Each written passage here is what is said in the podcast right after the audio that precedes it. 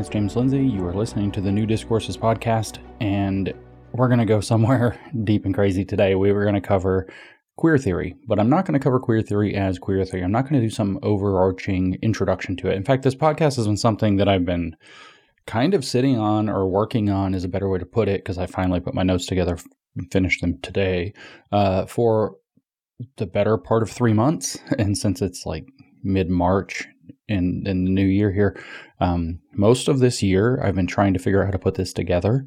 Uh, it's I didn't know how I wanted to communicate this, and so there's been a little bit of a struggle. But we're going to talk about queer theory as a form of postmodern Gnostic cult religion, because I think that's the way we have to understand it. We have to understand that queer theory is a cult religion. In fact, it is based on Gnosticism and Hermeticism. If you've listened to the podcast, if you, uh, Gnosticism in the Modern West that I did recently, it's a couple hours long it's not really easy.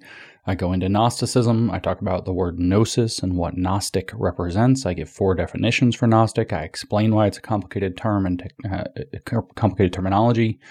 I give some explanation as to how Hegel and Marx, that's some characters we're probably going to talk about here today, especially Hegel, I know for sure we're going to mention quite a bit, uh, retooled Gnosticism. The, the basic case I make is that in the Middle Ages, maybe starting as early as the 12th or 13th century, but certainly by the 15th century in Europe, there was a kind of what we would consider a New Age bloom, this New Age theosophy that we see, you know, with all the spiritualism and, you know, the consciousness and all of this, you know, mindfulness stuff that we see today. Everything we think of as New Age hippie spiritual stuff.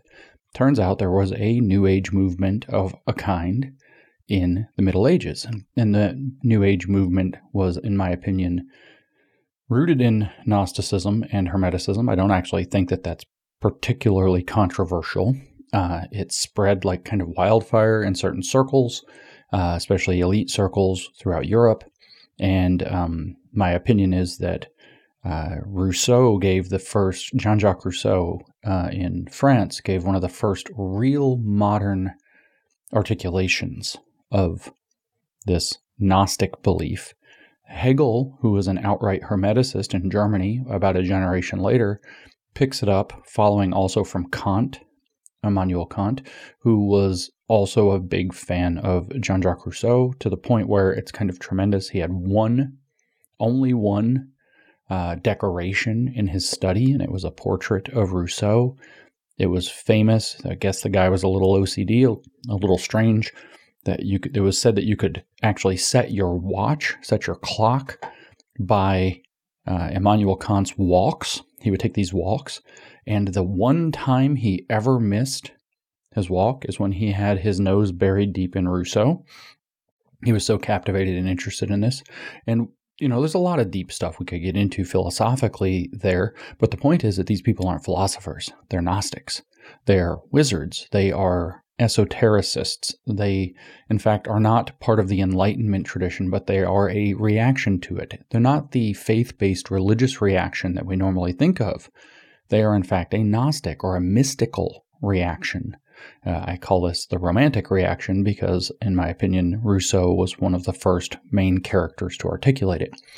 But I don't want to, I mean, Rousseau's really in romanticism and really kind of at the center of this queer Gnostic thing. But I'm just pointing you toward that podcast. If you haven't listened to it, you probably should. Not necessarily before you listen to this one. I know it's a lot more time, uh, but it's really important to realize what we're dealing with. And some of what I say may not make a lot of sense unless you understand how this New Age movement was codified and modernized. And I mean that with like a kind of a capital M, brought into the modern era and relocated into social politics outside of old school spiritual realms uh, in order to understand what I'm going to talk about here, and thus to understand queer theory. So, if you want to understand queer theory, we have to understand esoteric belief. We also have to understand how esoteric belief was transformed in the modern era and how then that evolved into the postmodern era because queer theory is by far the most postmodern of the uh, branches of what we might call woke theory. And uh, so I have extensive notes. I'm not going to ramble and preamble here because I want to get through these and not have this be super long. But this is going to be a different take on queer theory than probably anybody's ever heard. I'm going to frame it as queer Gnosticism. I'm going to give the same disclaimer I gave in that other podcast that Gnostic means several things, at least four. I am not talking about the first century Christian cults. Those are Gnostic as well in a broader sense. I am talking about that broader sense. And the broader sense of Gnostic includes another thing called Hermeticism. Hermeticism is a ancient religion. Sometimes it's uh, said to arise out of uh, Egypt. Sometimes it's said to arise out of what we would call Iraq now, Babylonian. Sometimes it's said to be uh, Indian. I don't know where its actual origins are. It's credited Hermetic refers to Hermes. Um, that's credited to the Egyptian god who is the equivalent of Hermes. That's spelled like you would pronounce it, I've been told, and I have not checked this, so I'm going to say both. One of them's right, one of them's wrong, I don't know which. But there's an Egyptian god that you would think is pronounced Toth, T H O T H. I'm told that the Egyptian pronunciation of this may be Tehote. I don't know if that's true or not, but at any rate, it's spelled T H O T H. And this is the ibis headed or ibis headed, I guess that's the bird um, messenger god. Uh, and Hermes, the messenger god, or Mercury, which is also the basis for the name of the alchemy based metal, upon which alchemy has a lot to do with Hermeticism um, that we see in Greek and Roman mythology and kind of parallel. So, but I don't want to ramble uh, further. Without further ado, you need to hear those terms, though Gnosticism, Hermeticism, that Gnostic doesn't just mean the narrow definition of the handful of Christian cults in the first century that got put down by, say, Irenaeus and others. Um, it's got a broader definition, and we're going to kind of get into that. But I want to start with a quote uh, from our favorite academic paper of all time, the Drag Queen Story Hour paper that was called Drag Pedagogy. Not to give you more homework to do, but if you want to know what I'm talking about with regard to that paper, I think you need to go listen to the drag, uh, sorry the, the, the podcast here on the New Discourses podcast where I recorded the entirety of that and contextualized it for you, uh, which was called um, Groomer Schools 4. You can also look up on Twitter if you want. I did a mega thread back last year around Christmas, and I called it uh, Groomer School Story Hour. No, Groomer Clown Story Hour. So you can look up Groomer Clown Story Hour on Twitter um, in the search function and probably find my mega thread going through virtually every line of the paper and decoding it for you in even greater depth and detail than I did in the podcast. But I'm going to pull this quote. So I'm not actually quoting directly from the paper, I'm actually quoting the paper quoting somebody else to, to open this up. So the paper introduces this book called a 2009 book called Cruising Utopia, which was written by Jose Esteban Munoz, uh, a queer theorist, obviously a Lat a Latin uh, crit queer theorist. And um, this is the quote that they stick in the Drag Queen Story Hour paper from Munoz Queerness is not yet here. Queerness is an ideality. Put another way, we are not yet queer. We may never touch queerness, but we can feel it as the warm illumination of a horizon imbued with potentiality. We have never been queer, Yet queerness exists for us as an ideality that can be distilled from the past and used to imagine a future. The future is queerness's domain. Queerness is a structuring and educated mode of desiring that allows us to see and feel beyond the quagmire of the present. The here and now is a prison house. That's apparently from page one of this book, Cruising Utopia. And I insist it is not possible to understand that paragraph that I just read with no added varnish or interpretation. It is not possible to understand that paragraph without understanding that what you're listening to is an expression of queer Gnosticism. This is Gnostic religion, and I mean that both Hermetic and Gnostic at the same time. One of the things that I actually credit Hegel and Marx kind of in tandem with doing is fusing Hermeticism and Gnosticism together, calling them science and hiding them within politics, economics, and, and social theory. So, Hermeticism and Gnosticism, as I mentioned before, are not the same thing. They are two different religions, but they both rely, they're both Gnostic with a lowercase g, and the fact that they both rely on esoteric, hidden knowledge, usually knowledge of yourself, self knowledge, that has the ability to, to, to lead you into salvation from your uh, your fallen state in the world, we'll put it for the moment.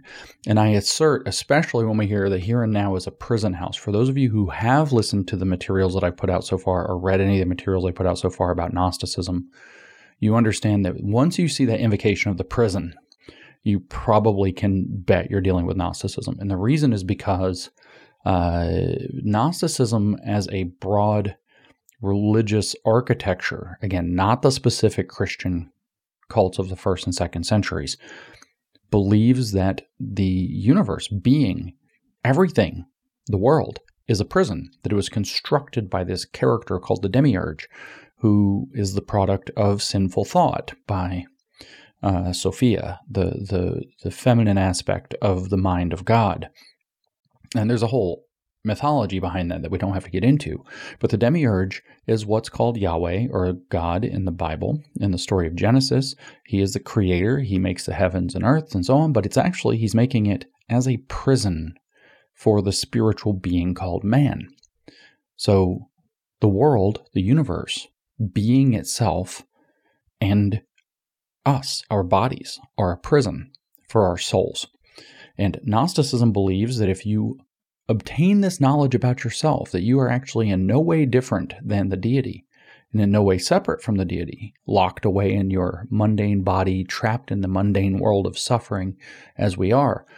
If you re- re- receive this knowledge, the knowledge of good and evil, as it were, then you can free yourself from the prison of being. Maybe not until you die, maybe only spiritually, but you can actually escape the prison house of the here and now.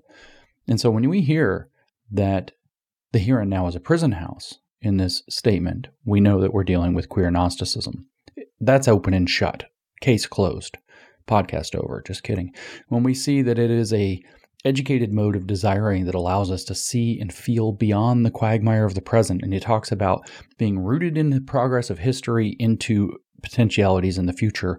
We know we're dealing with Hegelian Hermeticism, the transformation of history from what it was as a mystical scientific pursuit, scientific in the way that Plato meant scientia, into what it's supposed to be. And so we know that this is a Gnostic and Hermetic expression. But what I read is not comprehensible. Queer theory is not comprehensible without understanding that it's queer Gnosticism. So, like I said, I had a very hard time trying to figure out how to communicate this to you. I've had a general idea of the kind of overview points that I want to make to make this this story. In fact, I've said them. My poor coworkers and friends. Some of these people have heard this on the phone from me uh, so many times. I can do it in about 10 minutes and then podcast over. But I want to deliver it with evidence. I want to bring the literature, like I usually do, to light for you to really make the case of just how deep this goes. And I kept trying and I kept getting bogged down. I had the podcaster's equivalent of writer's block, and it got more and more convoluted. It got hard to follow. I didn't know what to do. I scrapped a bunch of attempts. Um, what I finally decided is something that I wouldn't normally do. I'm not going to try to come up with some grand arching flow like a great podcast would be, or like a book, or maybe this is the right structure. I don't know. But I'm going to give you the big overview first. Maybe not quite in a 10 minute condensed form where I'm used to talking to people who kind of know what I'm talking about. But I'm going to give you that eh, condensed overview. And then I'm going to give you pieces of the literature, deep pieces of literature, so you can see just how actually deep this claim goes that queer theory is queer Gnosticism. In other words, queer theory is the doctrine of a Gnostic cult rooted in sex and sexuality, which they are inducing your children into, initiating your children into in school under banners like comprehensive sexuality education and drag queen story hour and gender education um, so the, the simple case is coming first. Then we're going to go back to the literature to make it really clear just how deeply right I am about this claim that sounds preposterous that the internet will probably make fun of me for. You get used to that, by the way. So, like I said, what this means, and I need you to keep this in mind as we go queer theory. First of all, by the way, you've heard of critical race theory. Everybody's heard of critical race theory now. It has a cousin. That cousin is queer theory. Critical race theory deals with race. Queer theory deals with sex, gender, and sexuality primarily, but it can touch virtually anything. And it's the cousin. In fact, it's the exact parallel of critical race theory, but because they deal with different subjects and they deal with them in different ways, they aren't identical. Um, they are also used in tandem. If you listen to Groomer Schools 3, you'll understand that critical race theory is actually used with our children to set up Maoist style identity politics to push our children into feeling bad about something they can't change, which is their skin color and race, and then to push them into a way out of that through queer identification.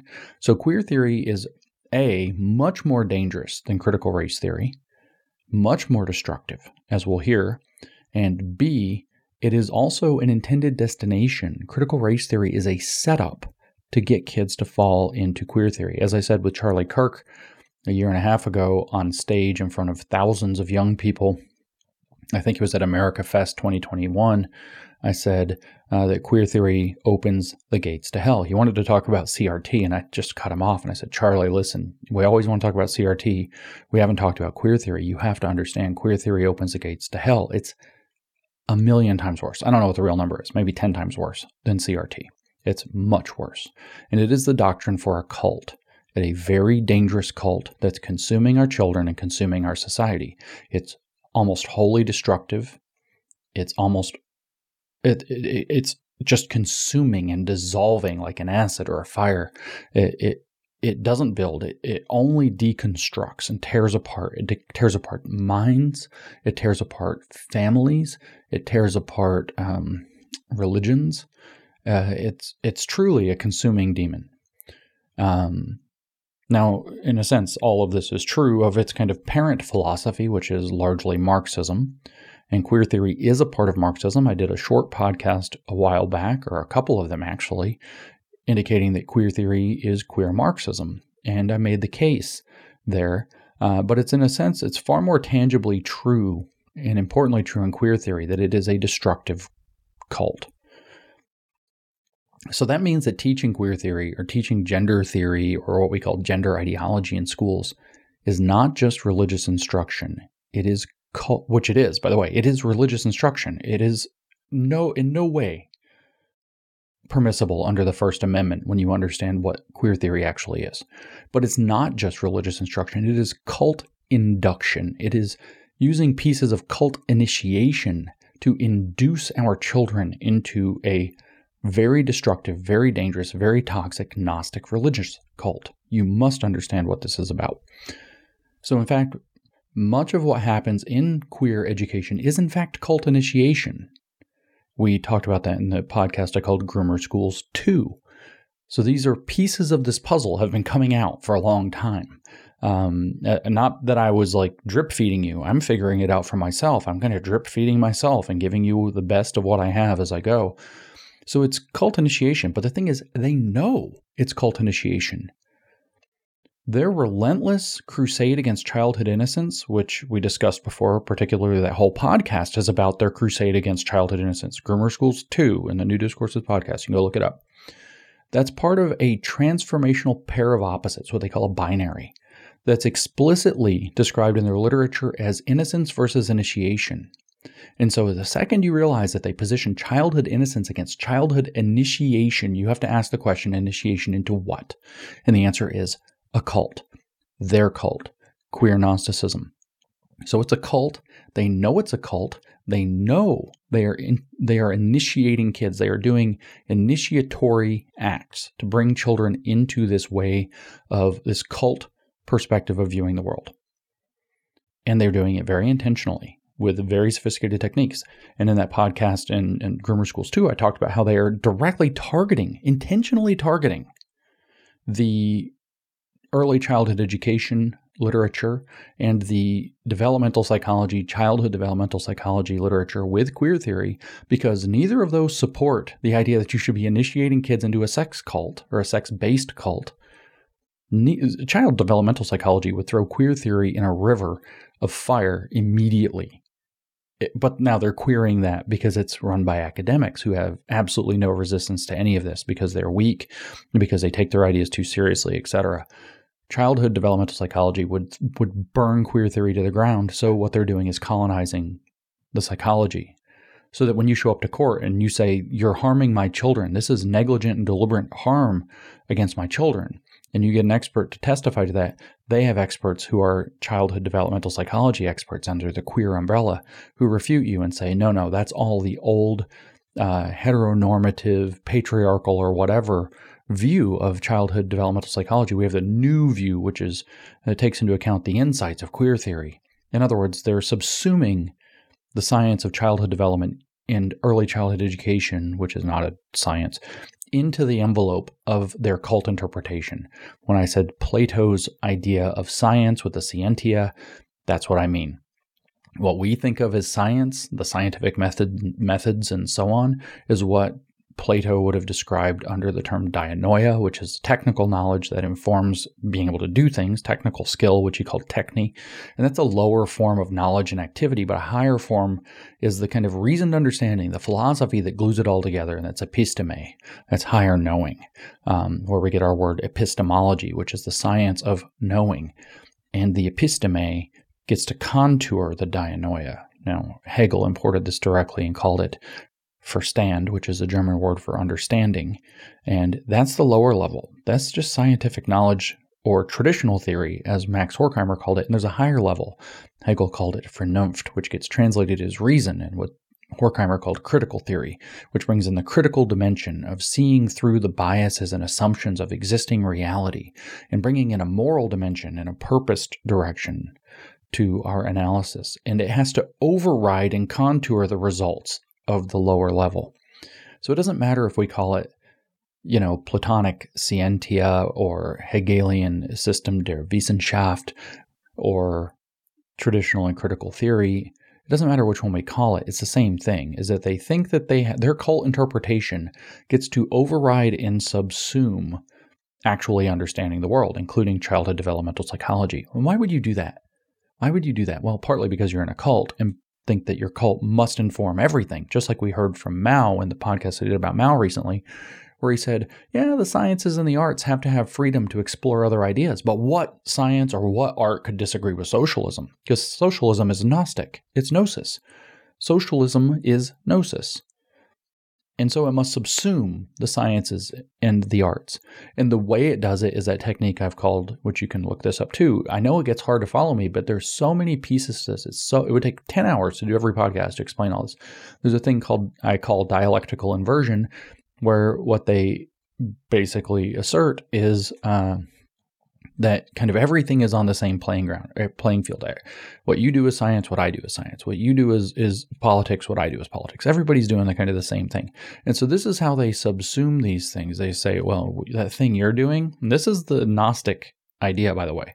This is the Gnostic grift, because Gnosticism is a parasite and it latches on to other belief systems, whether it's science, whether it's philosophy, whether it's religion. That's how you end up getting Gnostic Christian cults. It latches on. That's how you get mystical Jewish cults.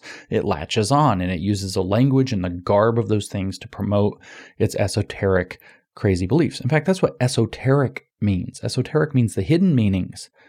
Well, the religion itself has an exoteric meaning, but they know the secret esoteric meaning. That's why they use double language.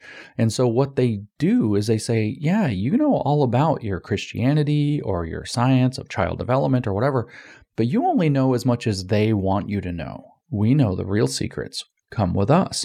And that's how they suck you in. And again, like I said, this is true across all of woke theory. It's true across socialism under Mao or Lenin or Marx himself. But it's much more tangibly and dangerously true within queer theory which is the doctrine of a cult called queer. I, sh- I should call queer Gnosticism, or I am calling queer Gnosticism. Now, this is important when I say how dangerous it is. Let me give you a flavor of this because if we're talking about initiation, we should have some sense of what initiation rites into sexual based cults might look like. And so there are reasons to connect this that are not arbitrary um, to what were known in, in the pre Socratic Greek period as the Eleusinian Mysteries. They're a little watered down, they're clownified into drag queens and so on, but the Eleusinian Mysteries, I think I'm saying that right, maybe I'm not. Um, this was a, a cult ritual that was done, and it rendered one a mystai, M Y S T A I, a mystai, which is a kind of Gnostic wizard. Um, when you went through the mysteries. So you learned the secret mysteries of, of, of everything, of life, of, of how the world really works. And the reason it kind of connects is actually that um, studying what Hegel called philosophy, which philosophy for him is in fact sorcery. It is in fact Hermeticism. He's quite clear on what he means. Makes you a mystai. But if you look up the word mystai, it directly points you to these mystery cults. These mystery cults, specifically, what rendered you a mystai, a mystic, is having passed through the Eleusinian mysteries, at least in pre Socratic Greek. And what is the initiation? Well, it's a pagan rite. And what does it do? It celebrates, or allegedly celebrates, the rescue of Demeter from Hades.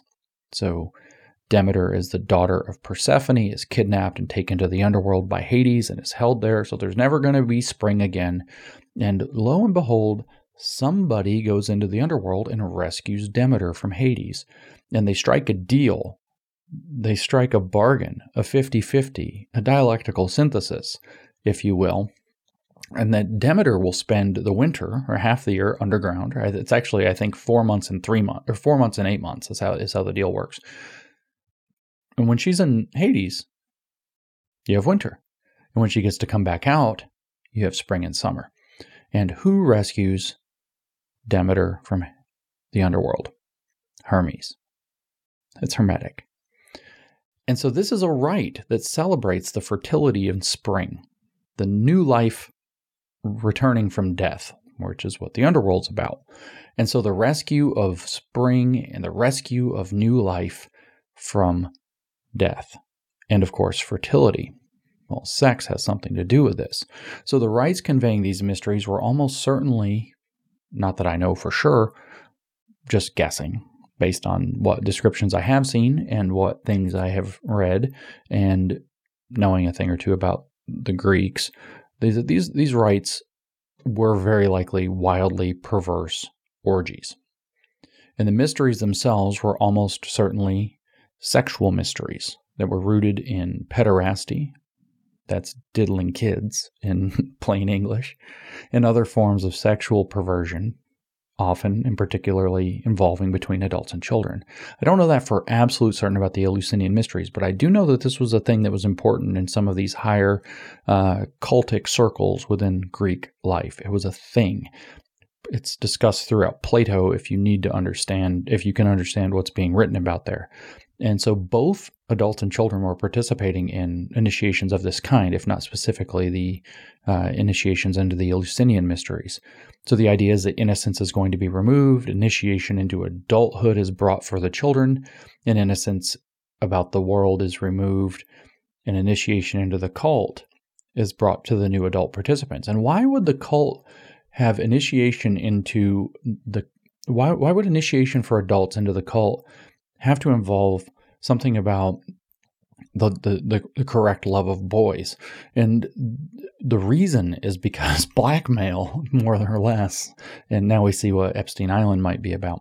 And so this is more than likely what the deal was. You go through this initiation rite, they tell you the secrets of the world. The higher class people get to have access to the true love of boys. And in the process, they get compromat on you so that you now are controlled by the elites in society. They don't let anybody into those elite circles who isn't controlled one way or another. Commitment might not even be enough. You need blackmail. And that's a good way to get it because everybody dislikes it. It's in Plato that the people don't like it. The people know it's evil. So, anyway, you get initiated into the cult by compromising yourself and proving that you're willing to. And then you get to have the benefits. How, how do these cults work? Do they really have magic powers? No, they have highly placed people and well placed people who make things happen. That's how they work.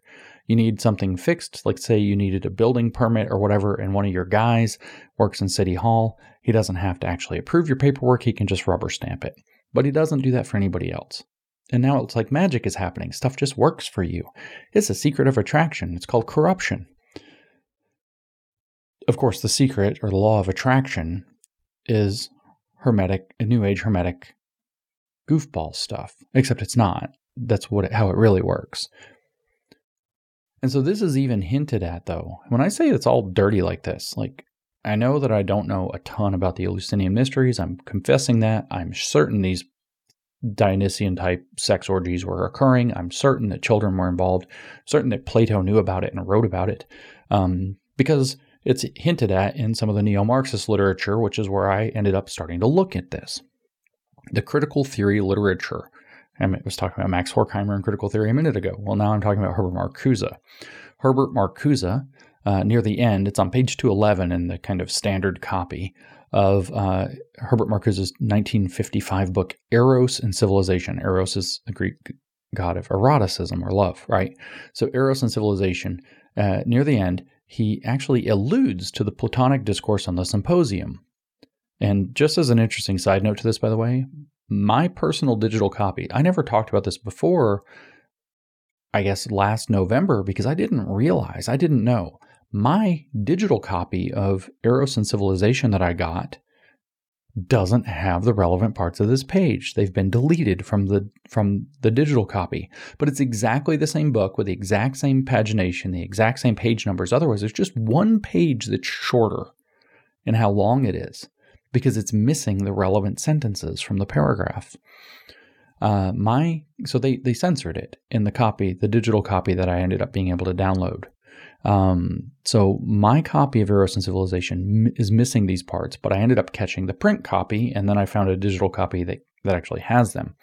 Uh, so it's very interesting that my copy censors that. But here's what Marcuse writes to read a paragraph of his from near the end of Eros and Civilization, where he's talking about the lessons the symposium teaches. He says, Still, the symposium contains the clearest celebration of the sexual origin and substance of the spiritual relations. According to Diotima, Eros uh, drives the desire for one beautiful body to another, and finally to all beautiful bodies. For, quote, the beauty of one body is akin to the beauty of another, end quote. And it would be foolish, quote, not to recognize that the beauty in every body is one and the same, end quote. Can you hear the hermeticism? If you can fall in love with or be sexually attracted to one body or channel your sexual attraction into love for one body, then it can expand and you find beauty in every body. Very removing distinctions, very removing particulars, very hermetic magic. And he says, out of this truly polymorphous sexuality. So, sexual energy gives you the idea that you can love everybody. And if you love everybody, you want to be a communist because you love everybody now, right? Out of this truly polymorphous sexuality arises the desire for that which animates the desired body, the psyche and its various manifestations. There is an unbroken ascent in erotic fulfillment from the corporeal love of one to that of the others. Do you see this? So he's saying when you get hot and bothered, when you get horny for somebody, and it's horny time, and you seek erotic fulfillment through corporeal bodily love of one, that leads to the other forms of love. So if you get hot and bothered for somebody, you'll fall in love with them. And if you fall in love with them, that makes you love everything. And all the other types of love, the Greeks identified five, follow from it, but he lists three. So there's an unbroken ascent. So these these are in, a, in an order. They increase in their, their spiritual significance and the erotic fulfillment from the corporeal love of one, the eros, the erotic desire for one that turns into physical consummation, to that of the others, the other loves, to the love of beautiful work and play, epithedumata, or I don't, I'm, there's no way I'm going to say these Greek things right. Just deal with me. and ultimately to the love of beautiful knowledge, kala mathematica, or mathematica. No, I added a C. Kala mathemata. Sorry, I went straight into mathematica from my old com- computer math days.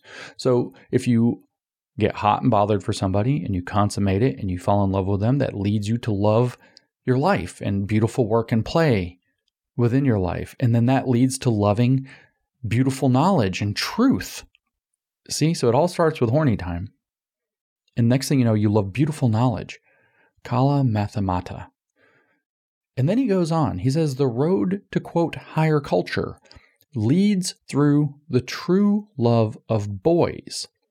And what he says, the Greek he gives is orthos pederastein, correct pederasty. Orthos pederastein. There is no ambiguity in what's meant there. The true love of boys. Orthos, like orthotics, I guess it's to correct, right? Orthogonal.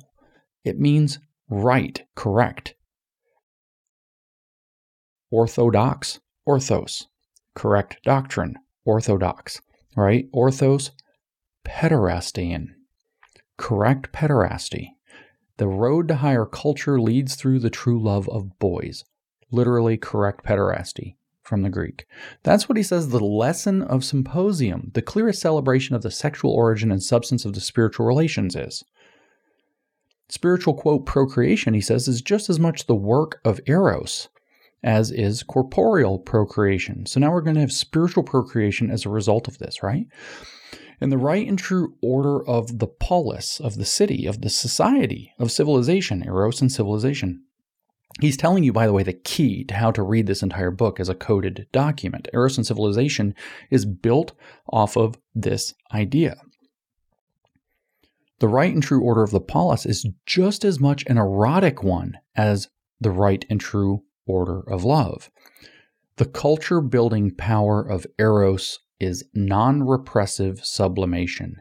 Sexuality is neither deflected from nor blocked in its objective.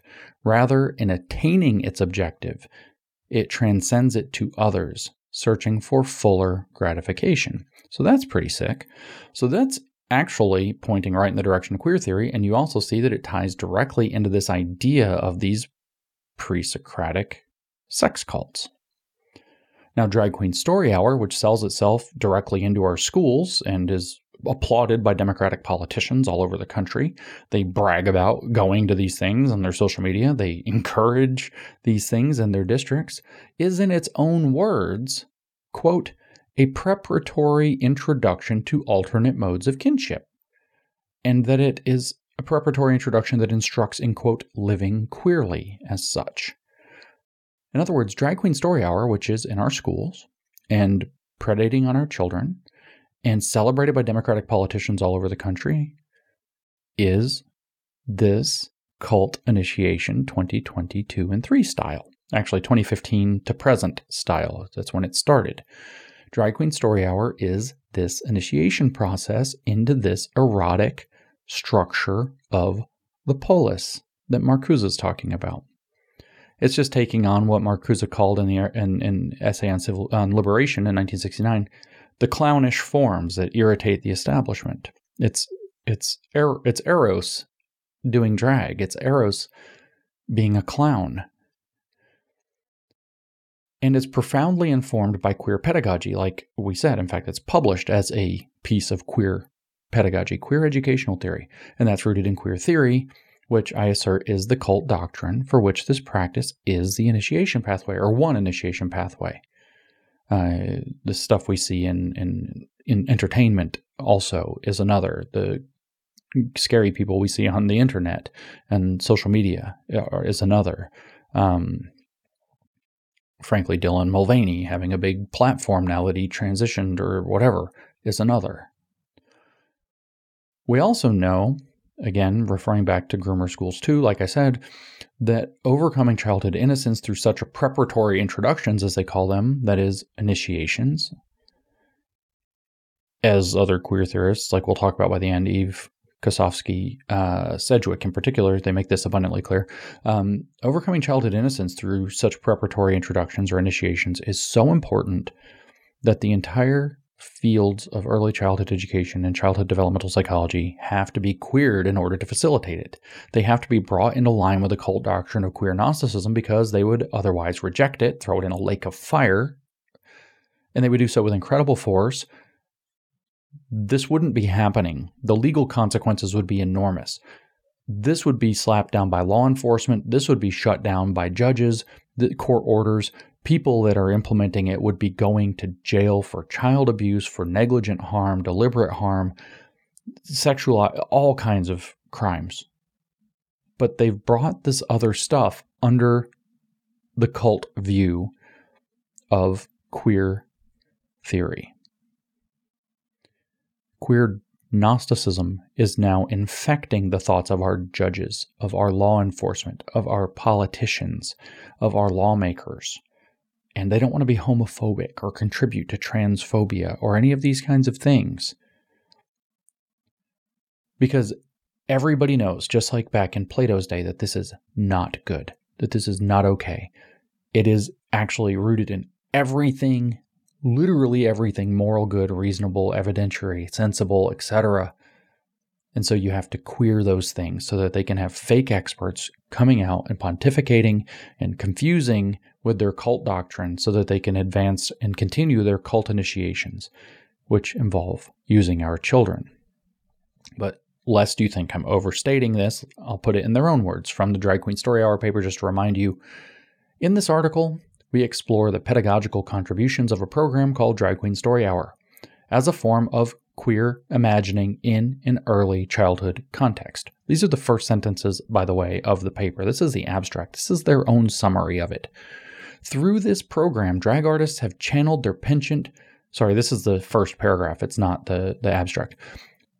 Through this program, drag artists have channeled their penchant for playfully, quote, reading each other into filth. That's a pun, but it's also very obviously that they are reading you into filth. They are initiating into filth.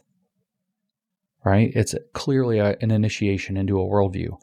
Drag artists have channeled their penchant for playfully reading each other into filth into different forms of literacy, promoting storytelling as integral to queer and trans communities, as well as positioning queer and trans cultural forms as valuable components of early childhood education. See, that's them queering early childhood education. They're trying to make it seem like experts believe and agree that these things, these queer and transcultural forms are valuable components of early childhood education. That's so that the experts, when they show up to court, will confuse and befuddle the judges who would normally be shutting this down with tremendous prejudice. We are guided by the following question, they tell us. What, this is all in italics, the whole question, it's in italics. What might Drag Queen Story Hour offer educators as a way of bringing queer ways of knowing and being into the education of young children? They then go on to say ultimately, the authors propose that drag pedagogy, which is what they call what they're doing, provides a performative approach to queer pedagogy that is not simply about LGBT lives. In fact, it's barely about them at all. It uses them, but it's not about them. But, and all in italics again, living queerly. So you're introducing children into an entirely new way of living. That way is queerly living. And Drag Queen Story Hour is a preparatory introduction to that because it's a cult initiation. More specifically, on initiation, they say, We believe that Drag Queen Story Hours, this is the words that they used. We believe that Drag Queen Story Hour offers an invitation toward deeper public engagement with queer cultural production, particularly for young children and their families. It may be that Drag Queen Story Hour is, quote, family friendly in the sense that it is accessible and inviting to families with children, but it is less a sanitizing force than it is a preparatory introduction to alternate modes of kinship. Here, Drag Queen Story Hour is, quote, family friendly in the sense of, quote, family, as an old school queer code to identify and connect with other queers on the street. So, as I said, They're using coded language, that's a cult tactic, to say one thing and mean another so that they can set up an opportunity for a preparatory introduction, which is an initiation that overcomes childhood innocence because initiation and innocence are in a binary, intentioned opposition with one another under queer theory that has to be resolved. And they're doing that with your children and calling it family friendly to trick you. That's what's going on. It's a cult initiation. So thusly introduced, we've only got through the introduction. Let me make the big, we haven't even done the big picture case yet that I said I was going to start with. That's the introduction. Let me make the big picture case now that queer theory is queer Gnosticism, and then we're going to turn around and look at how the theorists make this identification go very deep. I'm going to try to be somewhat quick with this part though. It's not superficial though, it's very deep, as you're going to hear. It's not like queer theory is not like a Gnostic cult, into whatever they mean by the word queerness, which we'll discuss. It is a Gnostic cult, where the gnosis means knowing what it means to be and live queerly. I guess be queer and live queerly is grammatically correct. So queer theory is queer Gnosticism. Technically, it's queer Marxism, but Marxism is a peculiar form of Gnosticism. In fact, it's modern Gnosticism. Queer theory takes it postmodern, so it's really a form of postmodern Gnosticism. The basic idea of queer theory as a Marxist theory is that there are certain people who get to call themselves normal. They get to define what it means to be normal, especially with regard to sex and sexuality. Also, gender. They get to define the terms of normal sex, gender, sexuality, sometimes fat, ability, etc., draw off of this and other things.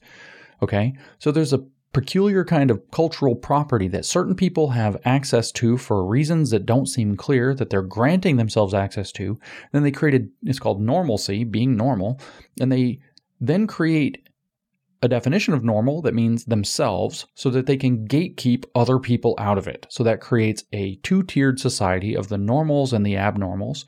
The normals are the ones who have the cultural power. The normals are the one who get to decide what counts as normal. And they use that to fence out and exclude the people they call abnormal. That sets up a conflict in society, a stratification and conflict in society. And so the people excluded from that have the opportunity to awaken to a queer consciousness of what it means to be excluded by being considered abnormal. This is the same as the proletariat gets to be uh, have the opportunity of being awakened by what it means to be exploited as a worker and alienated from the product that they produce in Marxism.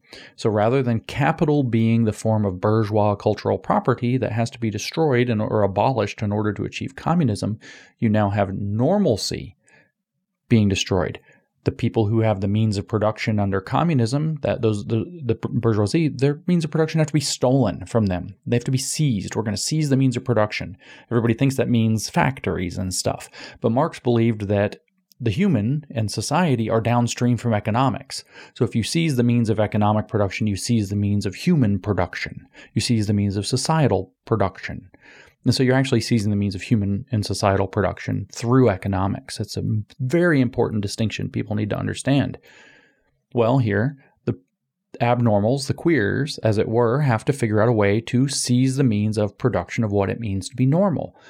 But it's a little more complicated than that. It's not factories, it's cultural, and it's extremely entrenched, and it's obviously really rooted in biology. So they're not going to succeed at that. So instead, what they do is they dissolve it. They dissolve it constantly, and that's the basic idea of queer theory. It is a it's acidic, um, deconstructive assault on the concept of normal that it proceeds along the ideas of a Marxist conflict theory, where the special form of bourgeois private property that has to be abolished so that the means of cultural production can be stolen from the people who currently hold it are uh, the people who call themselves normal. That property is normalcy. That has to be normativity. It has to be stolen from them. It has to be abolished. And the queers doing queer activism, meaning, and we're going to hear how technical the word queer is. I'm not using it as a slur for gay people. It's nothing like that.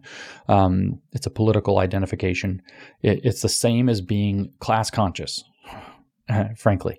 Um, they have to be able to abolish normalcy and seize the means of production of what it means to be normal and acceptable in society from the people who are doing that. Now, in, in Marxism as a form of Gnosticism, what you have to understand is that the means of production are the artisanal, the artisan, the artisanal means of producing society. You're producing society, you're producing man through economic structures, through economic tools. So, in other words, in Gnostic language, the people who control the means of production are like what's called the demiurge.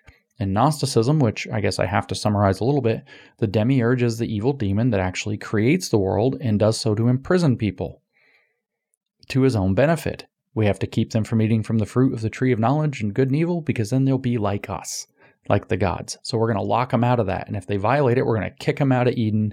We're going to lock them in a world of suffering. We're going to imprison them away from their true nature, which is as gods. We don't want them to awaken to the fact that they are all human beings are already as gods. That's what the demiurge does. So it is demiurge comes from the Greek demiurgos, which means artisan, builder, person in control of the means of production. So here in Marxism, you have a Gnostic framework that the proletariat is excluded from the means of production, from demiurgic power.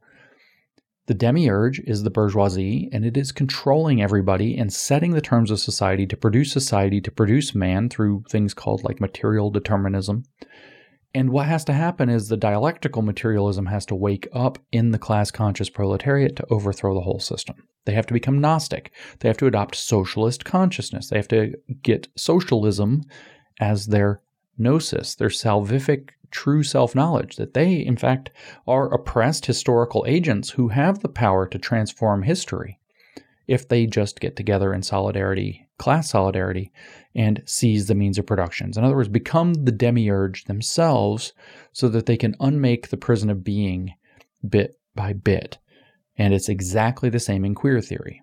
The exact same thing, but the property is no longer the material means of production, it is the means of cultural production and social production around the world, word normal. Who gets to decide what's normal? Now, Marxism is not purely Gnostic. Marx was very Gnostic, more Gnostic than Hegel in the kind of formal Gnostic sense.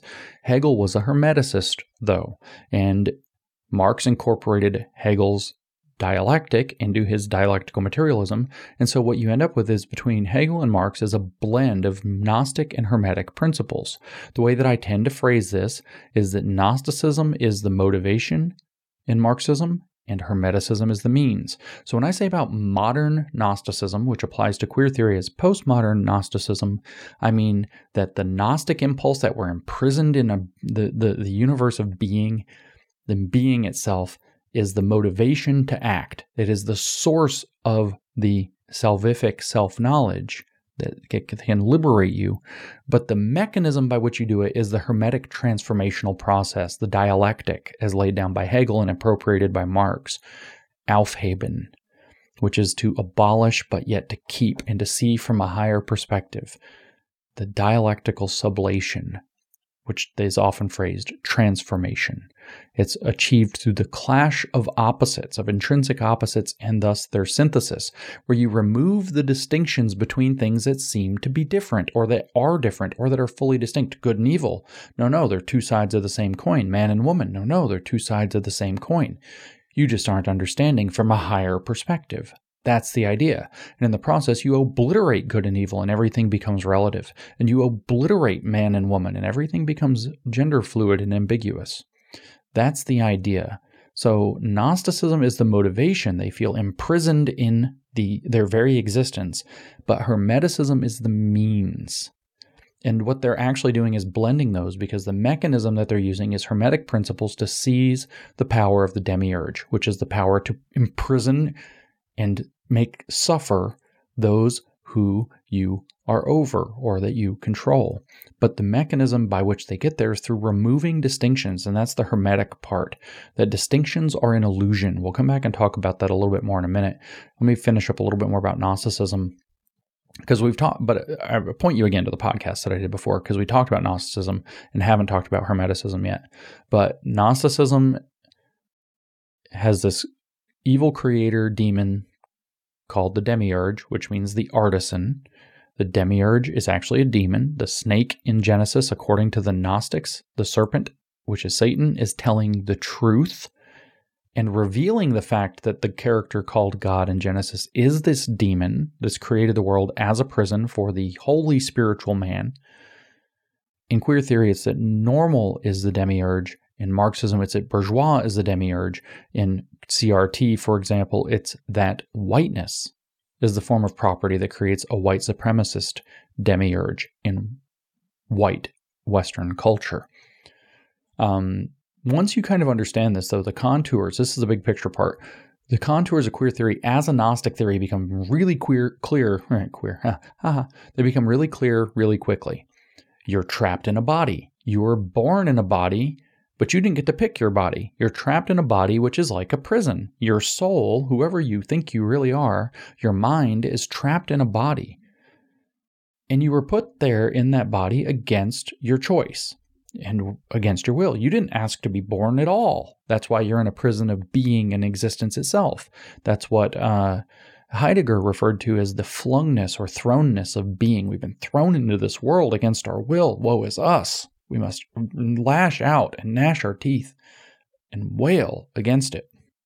We've been geworfenheit into a body that was assigned a sex at birth. So some medical authority came along, looked at our genitals, and assigned us a sex. They gave a word, a categorization. A, they named the distinction of our body which has nothing to do with who we really are, according to this, which is a profoundly dualistic view, just like Gnosticism. And we are trapped in a body that got assigned a sex at birth, and we have to go through a forced or non consensual puberty eventually that ripens our secondary sex characteristics and tertiary sex characteristics and gender characteristics as such uh, later as we develop. We didn't ask for any of that. And so if I feel like I was born as a boy, but I'm in a girl's body, I got flung into the wrong body and I'm trapped there. And the reason that I get treated like a girl, even though inside I'm a boy, is because a doctor said, You're a girl. And society said, Yeah, you're a girl. So you had a sex assigned at birth.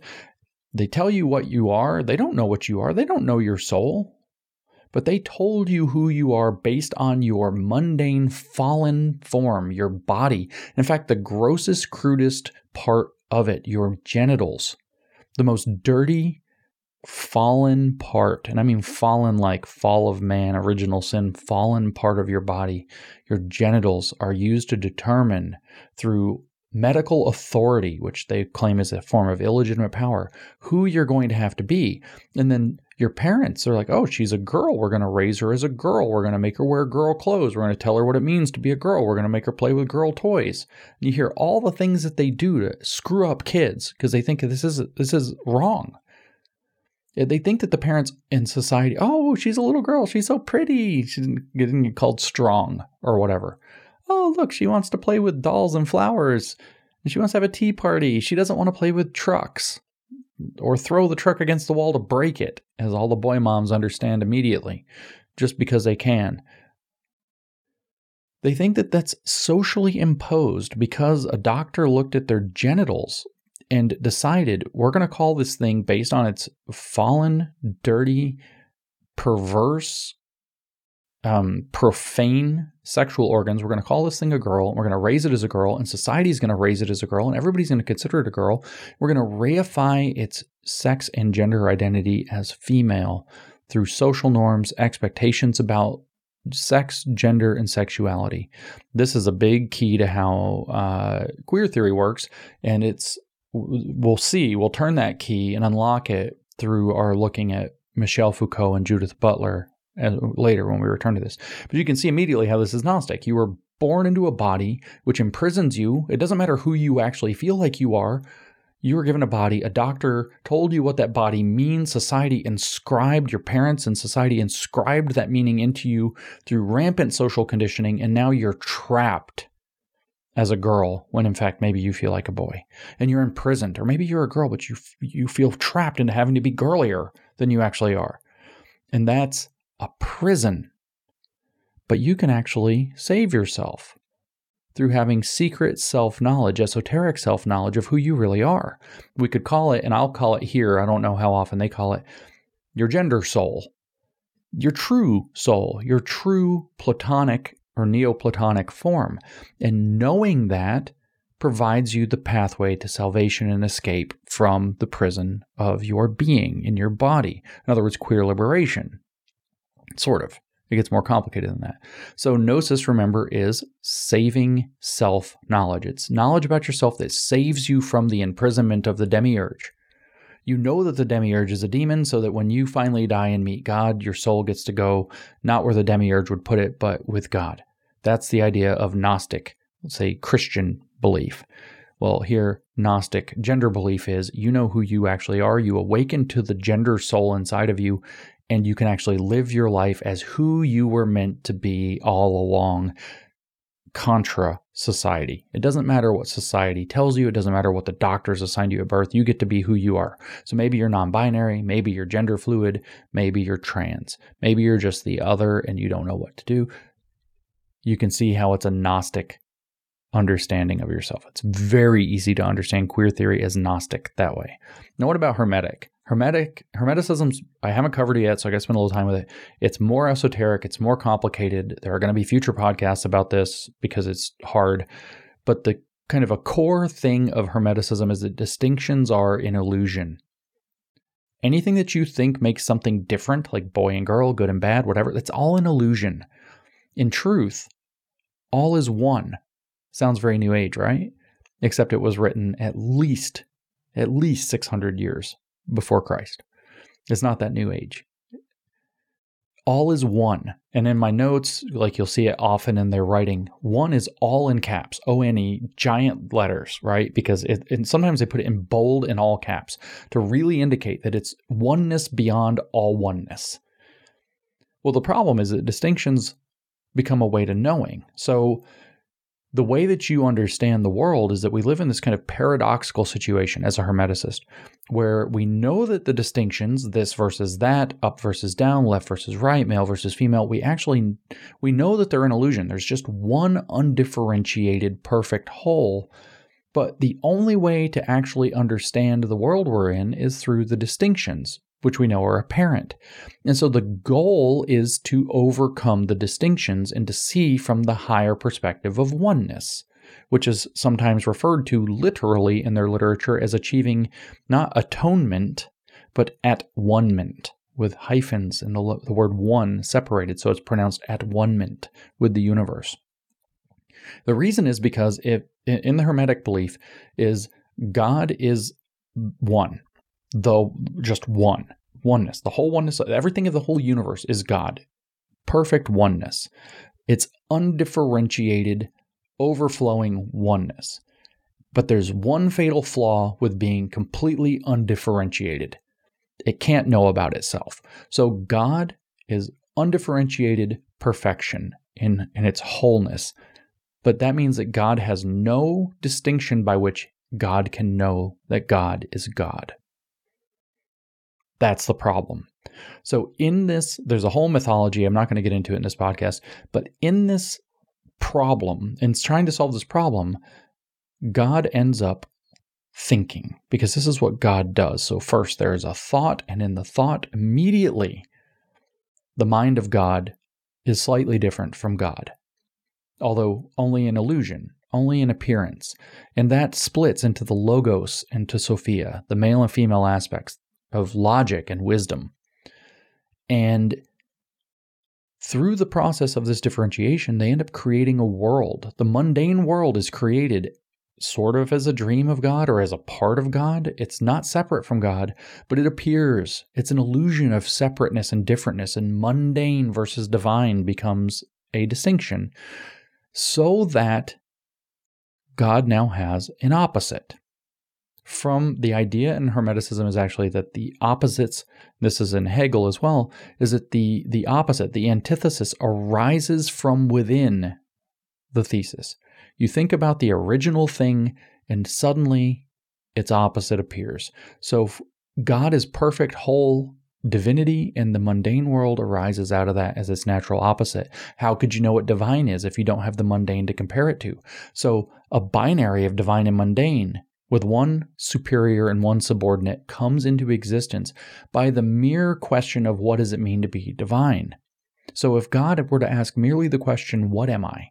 immediately his perfect undifferentiated oneness says, Well, uh, I'm something that's undifferentiated, but how can I understand undifferentiation without differentiation? and something that's not God, in other words, fallen and dead, versus divine and alive, comes into existence. And that's the creation of the world in Hermeticism.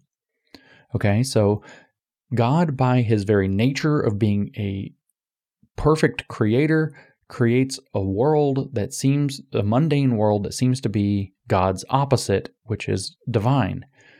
And what has to happen is for God to become whole again, he has to have a means by which he can see that this distinction is an illusion.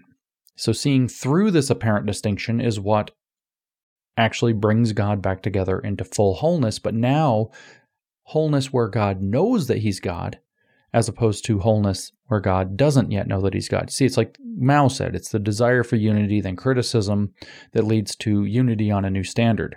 It's exactly the same formula. It's the Hermetic formula. When Mao laid out criticism, unity, of criticism, as we talked about in the podcast detailing those ideas, or in the longer podcast about this cultural revolution we're in, that formula is the Hermetic formula, undifferentiated to critiquing the falseness of the differentiation that appears as a result of contemplating it, resulting in a new higher level of understanding, which is undifferentiated completeness that knows it's undifferentiated and complete. See?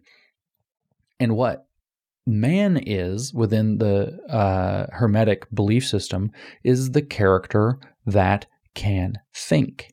It is actually the mind of God trapped in a mundane form. And so, as a shard of the mind of God, you have the capacity to do what minds do, which is to think, which is to see through the distinctions. And so, when man realizes that the distinctions are all an illusion and all is actually one, including all men are actually one, so there's an inherent kind of total, uh, kind of uh, collectivism here that often or typically would come into play um, of monism, if you will, kind of the Hindu idea that all is avatars of the one oneness. Um, it's called monism. Uh, when when that finally is realized in the mind of man clearly, and I mean all man, all men have the same mind and they understand this, then God realizes it too. When man understands something because now it's understood, God must understand it because man is part of God and not, in fact, different from God.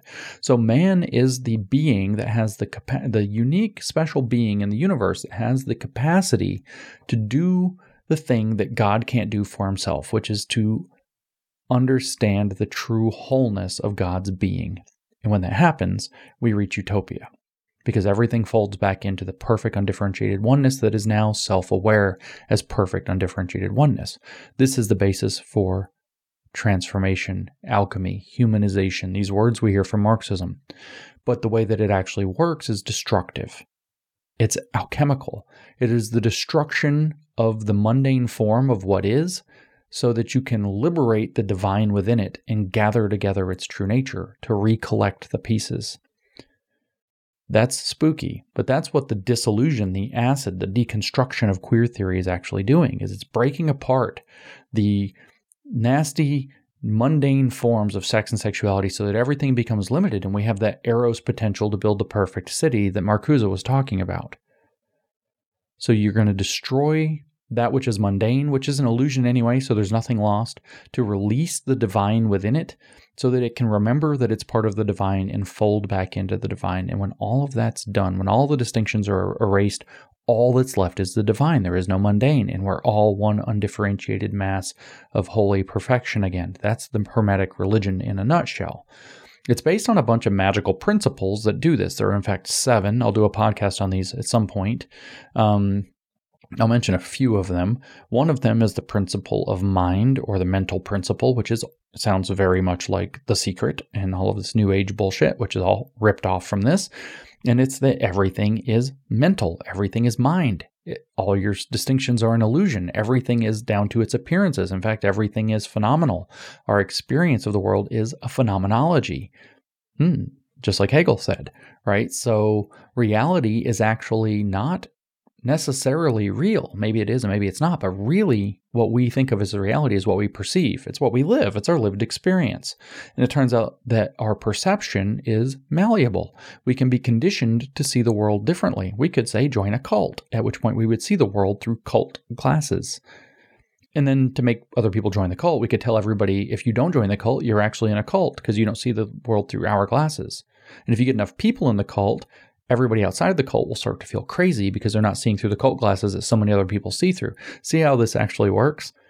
And so the all is mind, all is mental. Another one, a very important rule or law or principle in, in Hermeticism is the principle of correspondence. The phrasing for that sounds very satanic to people who are familiar with these things.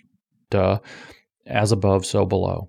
As below, so above. That's the full expression of the principle of correspondence. As above, so below. As in heaven, so on earth. As in heaven, or sorry, as on earth, so in heaven. It goes both ways. As above, so below. As below, so above. This is actually the articulation of most of how they do their magic. And I've talked about that recently in the past um, in, in Phoenix those talks are available. You can find them. I will detail it a little bit more as we go. There are a few others. There's a principle of polarity, the principle of vibration. So everything exists in polar opposites, but polar opposites are an illusion. That's a very that's the principle of polarity. Principle of vibration, everything vibrates, and if you bring vibrations into alignment with one another, blah blah blah happens. And then there's a couple more, and then there's a principle of gender, ironically enough, and I say ironically, we're going to bracket it and not talk about the principle of gender here because it actually says everything's broken into its male and female forms.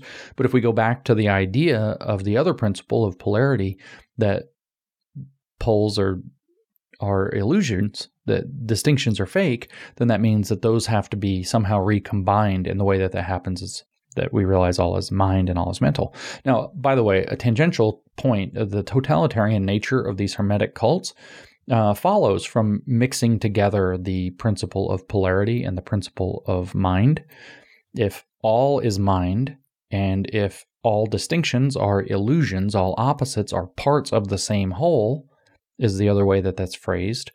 What does that mean? It means all minds are actually the same. So any distinction between minds is a illusion. It is a product of our fallen state.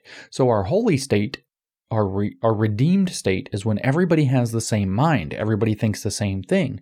But the only way you can get to that is through complete ideological totalism. In other words, totalitarianism. And that's why it always goes there. This is the mystery of the 20th century's catastrophe solved, folks. It's that simple. But we're talking about queer theory, so we're not going to do that. So, one of your goals is to use these magical seven magical principles to move yourself through different levels of self-knowledge or gnosis salvific self knowledge. The goal is to move through those so that you can remove your false distinctions from God. And so it turns out that Hermeticism is based on a lot of triangles, trinities, as a matter of fact, threes. So you have the thing, you have its opposite, and you have the thing that makes the thing and its opposite the same. That's a trinity one, two, three, right?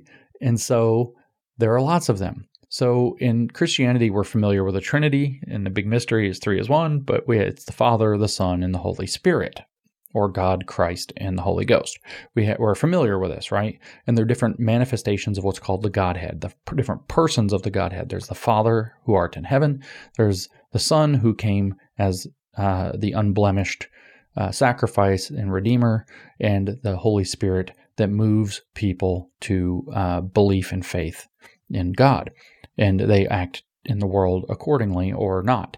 Well, these are phrased, possibly phrased otherwise. The Father is the unbegotten God, according to uh, Hermeticism. The Son is the self begotten God. It's God who begot himself into the world. Became begotten means brought into the world.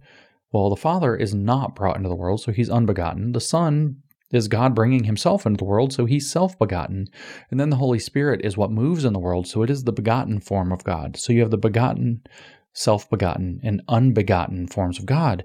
And those are actually given hierarchical preference in, uh, in Hermeticism, except not because they're also identical. Now, the way that this actually tends to be phrased out in Hermeticism is that the unbegotten God is the undifferentiated one, the perfect undifferentiated all, the one all in caps. The self begotten is the mind of God.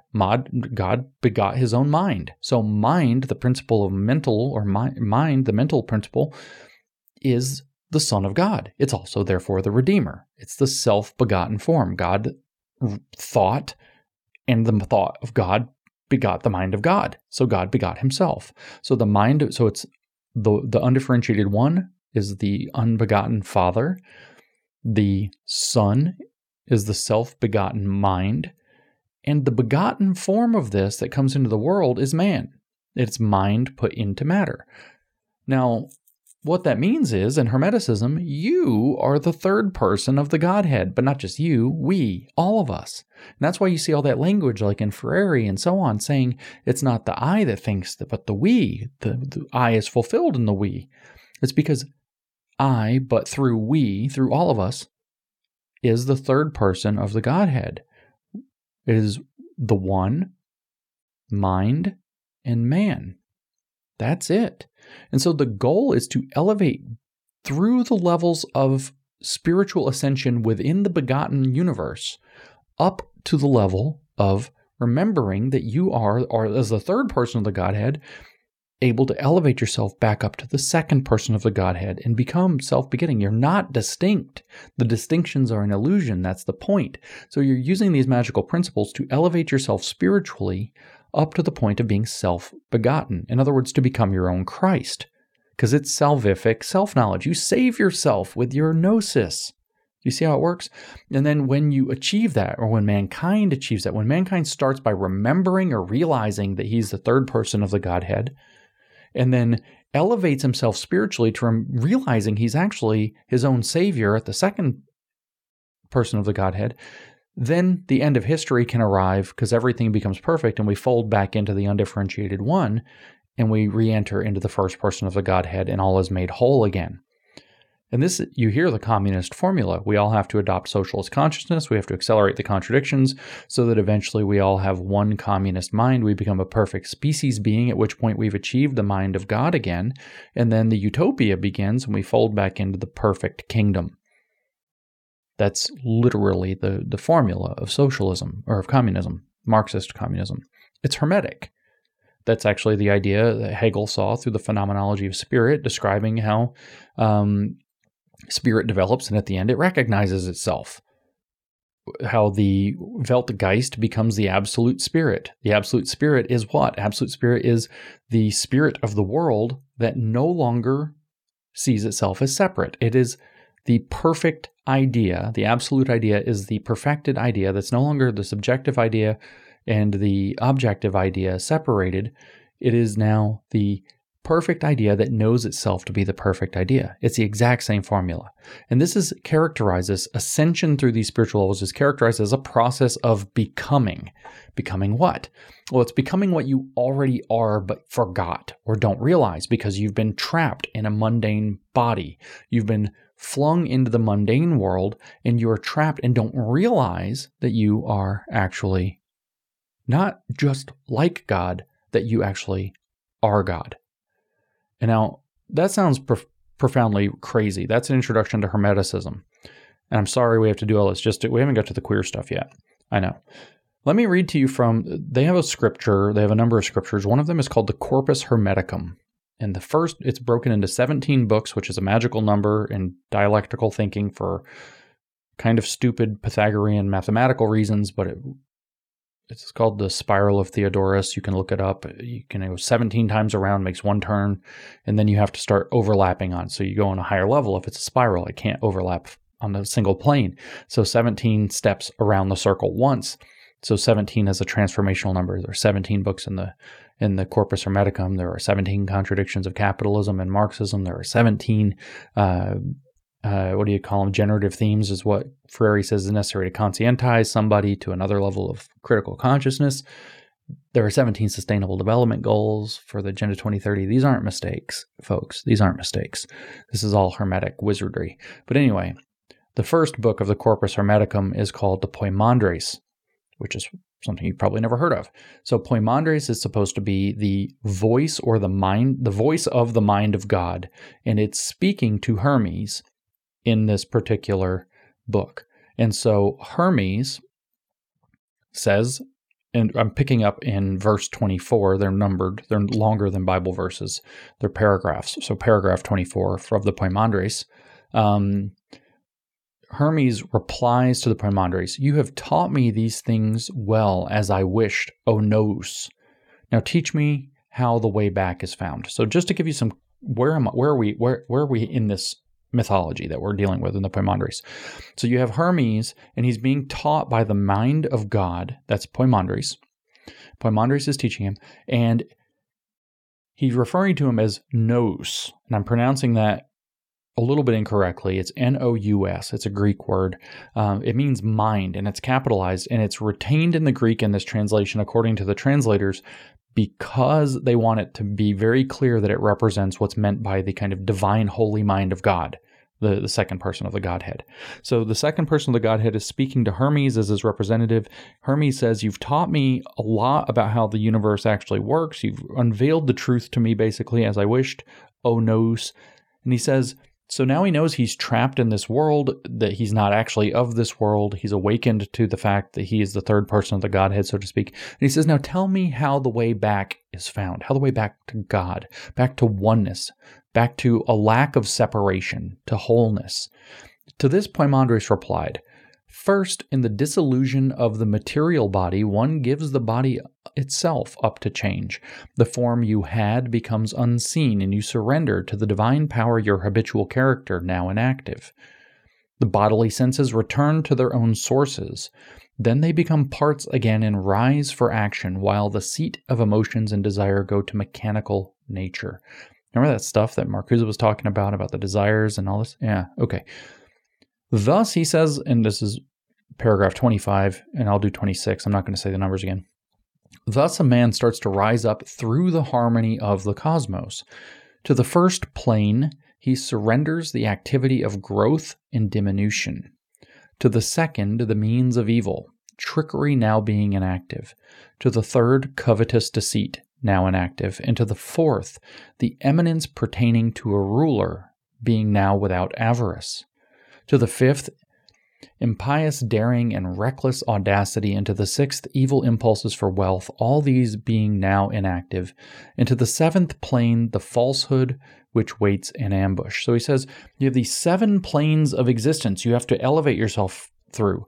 First, you have to give up on growing or shrinking. Second, you have to give up on tricking and being evil. Third, you have to give up on covet and deceit. Fourth, you have to give up to greed and wanting to, the power to rule. Uh, fifth, you have to give up, it says daring and reckless audacity. So you have to give up impulsiveness. Sixth, evil impulses for wealth have to go away. And then the seventh plane, there's the last falsehood which waits in ambush. And you have to get rid of, rid of that, which is that you're a separate self. It says then stripped of the activities of the cosmos. So the first step of that though by the way was that you you you give up the body itself.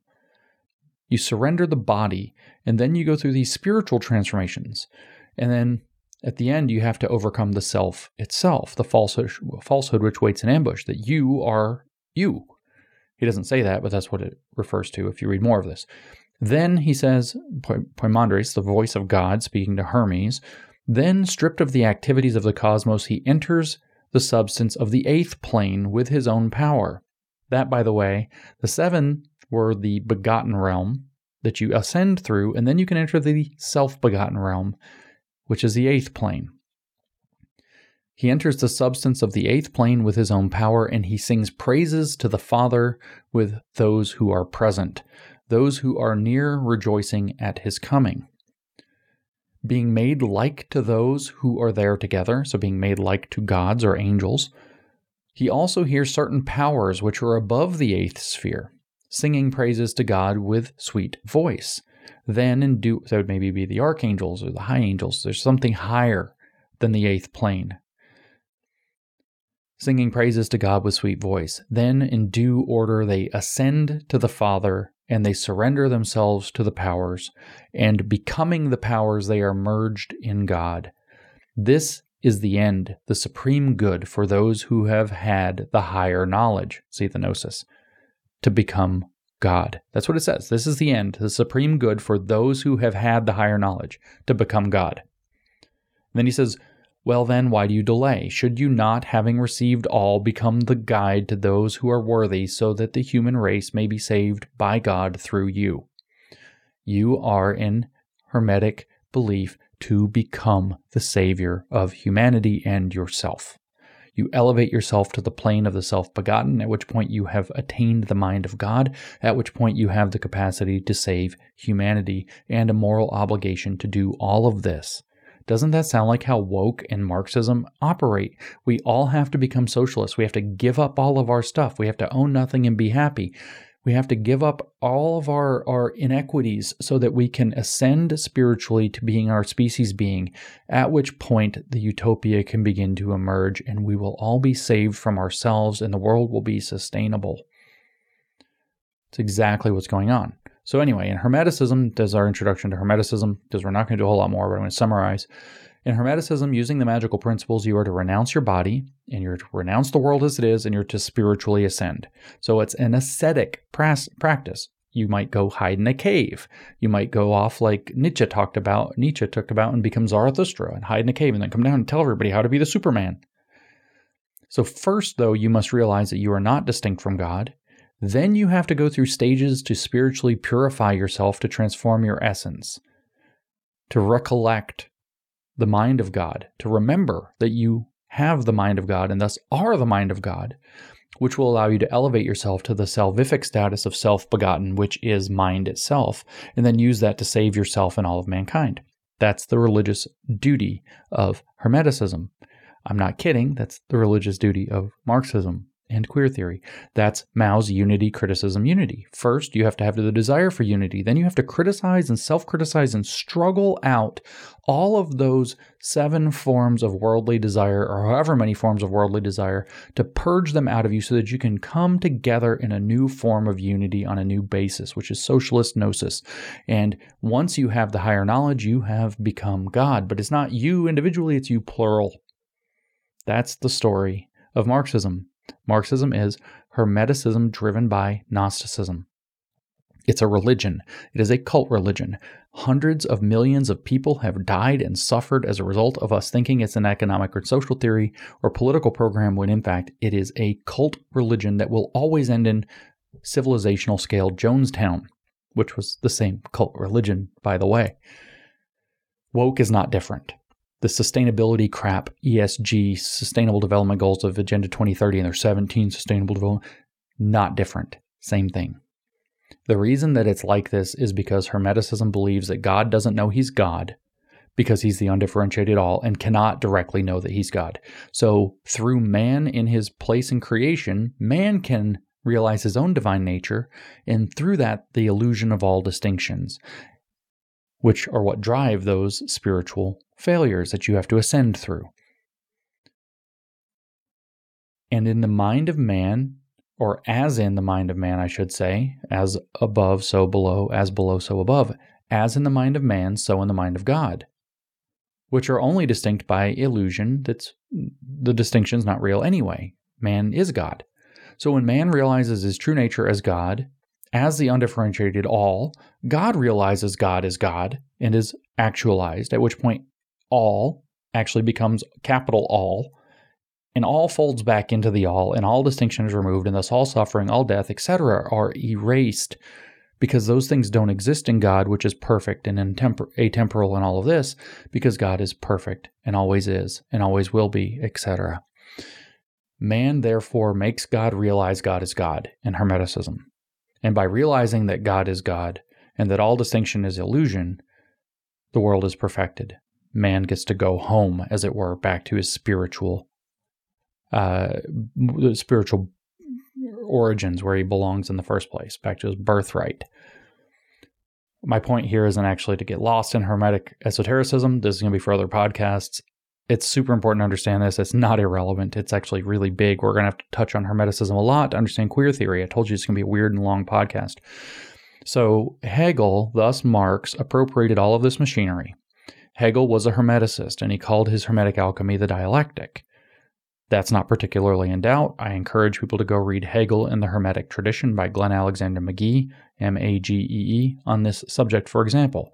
Hegel's big initiatory project is the Phenomenology of Spirit, which is literally geared toward the idea that the spirit of the world, that is, the socially constructed Holy Geist, moving society through history, unfolds through this kind of dialectical process, hermetically, until it finally realizes and recognizes itself as the absolute spirit at the end of history.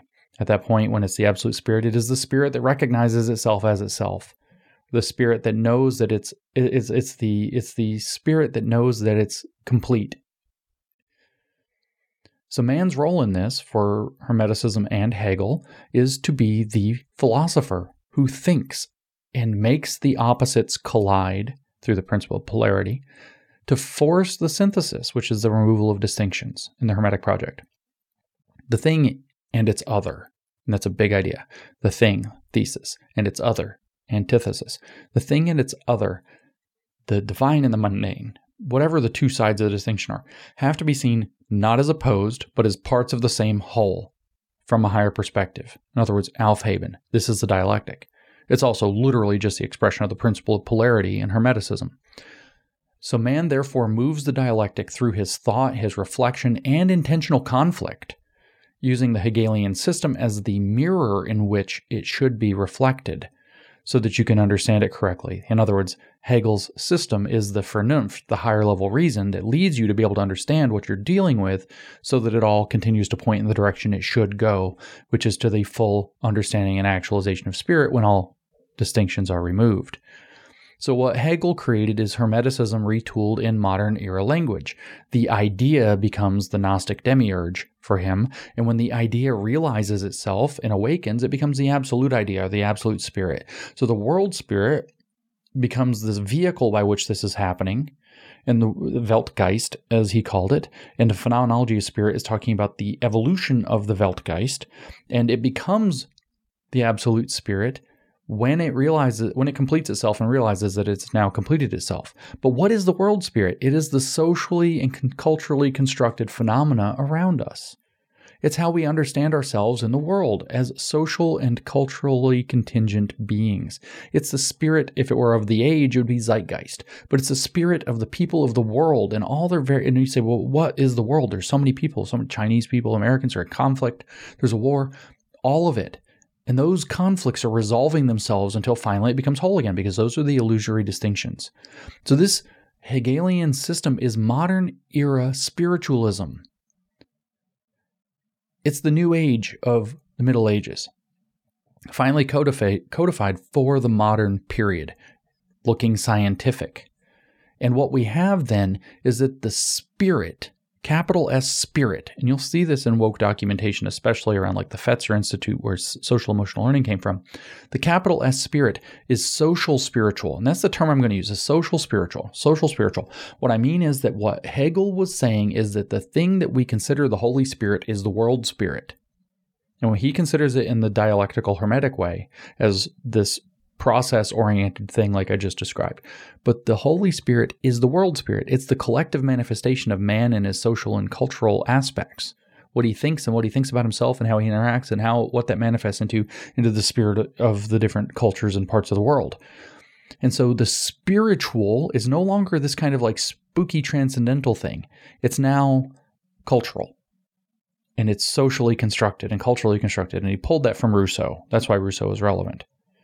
This is actually pulled it from Rousseau's concept of social contract theory and the idea that we are um, in chains through the social contract that binds us. So if we could just perfect the social contract, though, we would free ourselves.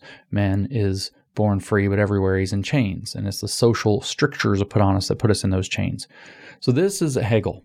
Hegel created Hermeticism, its wizardry, but he also creates the idea of the so he doesn't really create he kind of takes from rousseau and codifies the idea that the spirit the spiritual realm is social spiritual it is and I've hyphenated those. It's the sociality of the universe or of the universe of man, what we would call social reality or something, or cultural reality or something like that. That's maybe some words that we could use um, to describe what's meant. And that's where the spirit actually lives. So your soul is a part of the undifferentiated spirit. Remember, that's what you are in Hermeticism. You are a, your soul. What you mean is a piece of the undifferentiated spirit, but that's the social constructions of social reality. So you're just a piece of social reality, which is unfolding historically. Marx took all this and retooled it and stuck it in economic conditions. He relocated Hegel's project. He made it way more violent and way more angrily Gnostic. Um, so Gnosticism becomes the motivation to rebel against this unjust world, and Hermeticism, the dialectic, dialectical materialism, becomes his method. In fact, I have, I strongly suspect, I haven't put together or finished putting together the case. I started it back in November and haven't come back to it. That Marx heavily plagiarized the Corpus Hermeticum directly, uh, or maybe through an intermediary German source that I'm not familiar with when he wrote the economic and philosophic manuscripts in 1844, which I think are the religious or theological basis for a lot of his thought, not the only one, but a very significant piece.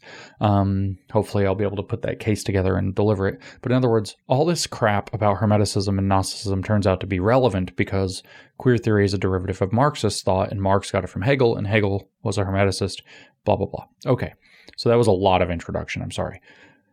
But it's really obvious in queer theory, we're almost there through the simple part it's really obvious in queer theory, if we're honest about what's going on, especially in the trans aspects, that we're dealing not just with Gnostic, oh my God, I'm trapped in a body and I hate it and I have to escape the prison of my body, but we're also dealing with Hermetic aspects. And in my secret gender soul knowledge is what saves me. That's the Gnostic side. But there's Hermetic aspects here too. You are literally taking on self knowledge that will save yourself from death in a sense, because your gender soul is going to actualize. So you are learning to ascend through the layers of socially constructed imprisonment of gender until you can divorce gender wholly from your body.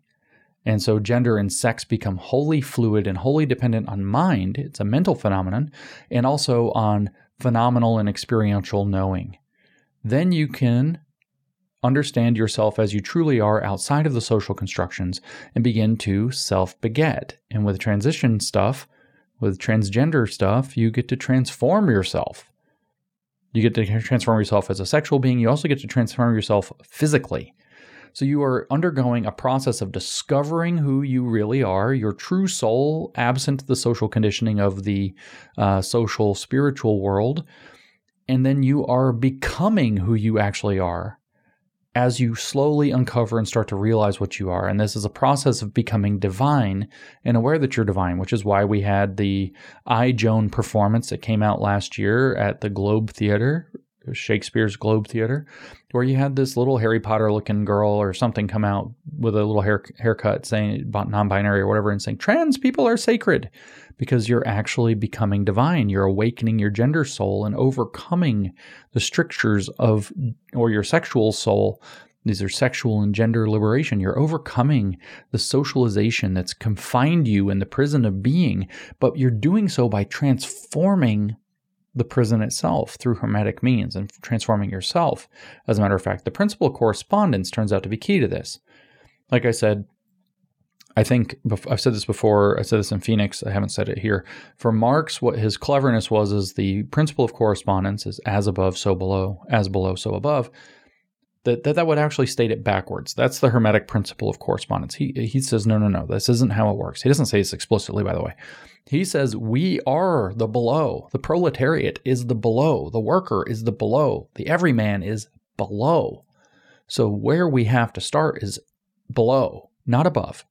Hegel was all in the ideas. That's above. Ideas above. Idealistic above. What did Marx say? We have to take Hegel and stand him on his head. We have to turn him upside down. Not as above, so below, but as below, so above. That's what comes first. You start at below where we are, do activism, which he called praxis, to change society. That will in turn, so as below, do activism, that's your praxis, so above. That will change society. The point is not to understand, but to change the world. It's not how he said it. He said, Hitherto the philosophers have sought to understand the world. The point is to change it, to do praxis. So you start below in the mundane, fallen world. You do praxis to change the world. And so the world, which is bigger than you, changes. See? as below, so above. That in turn causes society to get new norms because you've done social activism to accept the new socialist norms or queer norms or critical race, anti racist norms. And then people will be socialized into those new norms. And that's what Marx called the inversion of praxis. See, the state of society, the existing Geist, as Hegel would have it, but Marx would reject, the state of the social spiritual is conditioning people the world soul is conditioning the individual soul through what Marx called the inversion of praxis. That's as above, so below. So if you grab this snake by the tail, starting at the bottom, and you do activism and change society, the new society will change the next generation of men, or even the same generation of men in the next turn of the screw. So you get two as above, so below to condition everybody by doing activism that changes society praxis, which leads to inversion of praxis, which leads to the snake eating its own tail in an endless cycle of transformation until you get to the final point where there's no need for change because everything's undifferentiated species being communism. So you transform society through praxis as a he thought saw it and sees the means of production. People think he means economic production. He doesn't. He means the production of humankind and society because you transform society through praxis to transform man in the next turn. And then you repeat, repeat, repeat, repeat until liberation or utopia from the bourgeois demiurge is at hand. Queer theory does the same thing. We're going to have liberation from normalcy and normativity as a demiurgic force. You're going to change yourself, say through transition, through making yourself ugly, through getting purple hair, blue hair, through getting fat and demanding people want you or whatever. All these queer activist things you see that seem very weird, weird for transition. And then you're going to do moral extortion to force society to accept you for who you are, to see through it. Why are so many leftist women intentionally sloppy and ugly and dirty and stinky and armpit hairs and all this? Because it's a shit test, folks. You have have to like the real them. Ask them why they don't dress up. Ask them why they don't clean up. Ask them why they don't wear a pretty dress. They'll tell you because you only like the socially imposed images of femininity. You don't like the real me. If you don't like me at my worst, you can't have me at my best. Sorry, sister, you're a lazy leftist. There is no best. You obliterated it. And it's a shit test because the goal of praxis in queer theory is to change yourself so that you can force society into accepting you in your changed form. And then the new society that accepts those standards, those lowered, obliterated standards, will socialize people on the basis of inclusion and belonging and all of that and then you do it again. You push the envelope further, and then you do it again. You push the envelope further, and eventually you land at queer liberation. It's the same program, the same project. It's Hermeticism done in the Marxist Gnostic form. This is done as below by positioning yourself as the other to normal society. The other enables the thing to come to know itself because that's what actually happens. We're going to come back to this in a minute when we get into Simone de Beauvoir and the second sex, and everything will follow from there. Before I go there, do you see this? Do you see everything that I'm saying? This works when it, the, the program works by changing yourself and forcing society to affirm and celebrate and participate in you, your transformation. When society affirms your ultimately Gnostic spiritualist claim, what's happened is the social spirit, the social spiritual realm has transformed and now you have a new level of of queer understanding. A new queer horizon has been reached. The prison of the here and now has been broken free of. Are you seeing what i'm saying? So for marx you're becoming the species being or communist man or social man. In queer theory gender becomes a social construct. It becomes irrelevant. It becomes fluid. And eventually there is no gender. And nobody's imprisoned by expectations of gender because there are none Affirmation, acceptance, celebration, participation, and all of these things reify the cult belief and make it real. And when society believes it in this Gnostic nonsense, it's, quote, true, because that's what truth really is for them, is a socially constructed concept. It's what society believes is true, is what is true. So if you can convince society to believe it, it's true. And queer activism is to convince people that the abnormal has to subvert the normal until there is no exclusion by normalcy. It's that simple. Abolish normal as bourgeois private property, like Marxism. Like I said, we see all this. Just to summarize, we see it in some of the big players. I'm not going to talk much about, so just to touch on them so that I say the words. We read it in Marcuse and Eros and Civilization. I'm not going to do a thorough dive into that book here or even really anything else from it. We see it in William, Wilhelm Reich's Sexual Liberation, which kind of precedes Eros and Civilization. That's where the sexual liberation thing comes from. It's actually based on the same program in a much more prosaic way, just to mention this guy. It's also laying underneath the pervert John Money's introduction of gender identity. Um, this is where the concept of gender identity comes from. I'm not going to tell the story of John Money here. You should look it up if you don't know it. Uh, it's very relevant. It's a gross, terrible story, but it's a little more abstruse. I'm not going to say any more about it than this. But Money seemed to think of gender identity in this weird Gnostic dualistic way. Like it didn't really have anything to do with your sex. If you're born a boy, we could just raise you as a girl and you'd come out a girl. Um, but he really wasn't as deeply boiled in theory. He was just a dangerous creeper who had this kind of Gnostic dualistic idea about gender being divorced from sex. So it kind of exists on a spiritual realm and will impose itself and inscribe itself on the body, which actually did inform some of these other people like uh, Judith Butler. Now we're going to turn to queer theory. That's the short version. Sorry, I know that wasn't very short. I didn't do it in 10 minutes. I wanted to really make sure you understood Hermeticism. We're almost at two hours. Holy crap. Um, let's see how we're doing here because we got a lot to go. Uh, I'm on page six out of 18 of my notes. So we turn to the queer, we turn to queer theory, and we'll see how deep this really goes. In some sense, the first queer theorist is not Gayle Rubin, like I've said in the podcast series I did about her, Thinking Sex. It's not Judith Butler or Eve Sedgwick, who are very famous. It's kind of Michel Foucault, honestly, and I'll make that case. But it really, there's somebody before Foucault who's very relevant. And he gets the credit, I think, as the the progenitor of queer theory, though. But the first person who really points in the queer direction is the feminist Simone de Beauvoir. And nobody feminist is going to like me saying that, but she is the starting point. This is why feminists can't defend against queer theory or trans, because the gender constructivism at the heart of their project, the idea that gender is a social construct, leads to trans. They're just espousing a conservative political point that's all they're doing. They they can't stop at women are biologically women because that's just a political point. Biology is just another form of politics, and that all follows once you accept that gender is socially constructed rather than a statistically varied derivative of sex, a tertiary sex characteristic as you might have it. It is however primarily Simone de Beauvoir's concept of the other in a very hermetic way that becomes the key to the development of queer theory. She has her most famous book is called The Second Sex, and women are the second sex. And what she's saying there is that women are incomprehensible except as the dialectical other to men. But then in turn, men are incomprehensible without women as the other by which they define themselves. Everybody would just be human. But no, we have men and women. But men understand themselves in terms of women, and women are the second sex because they're subordinated. They're the fallen other of the Hermetic. They're the mundane where man sets himself up to be divine. You can kind of see how this goes. And so I'm not going to read actually from Simone de Beauvoir. I'm going to summarize from the Stanford Encyclopedia uh, of Philosophy to give you an idea.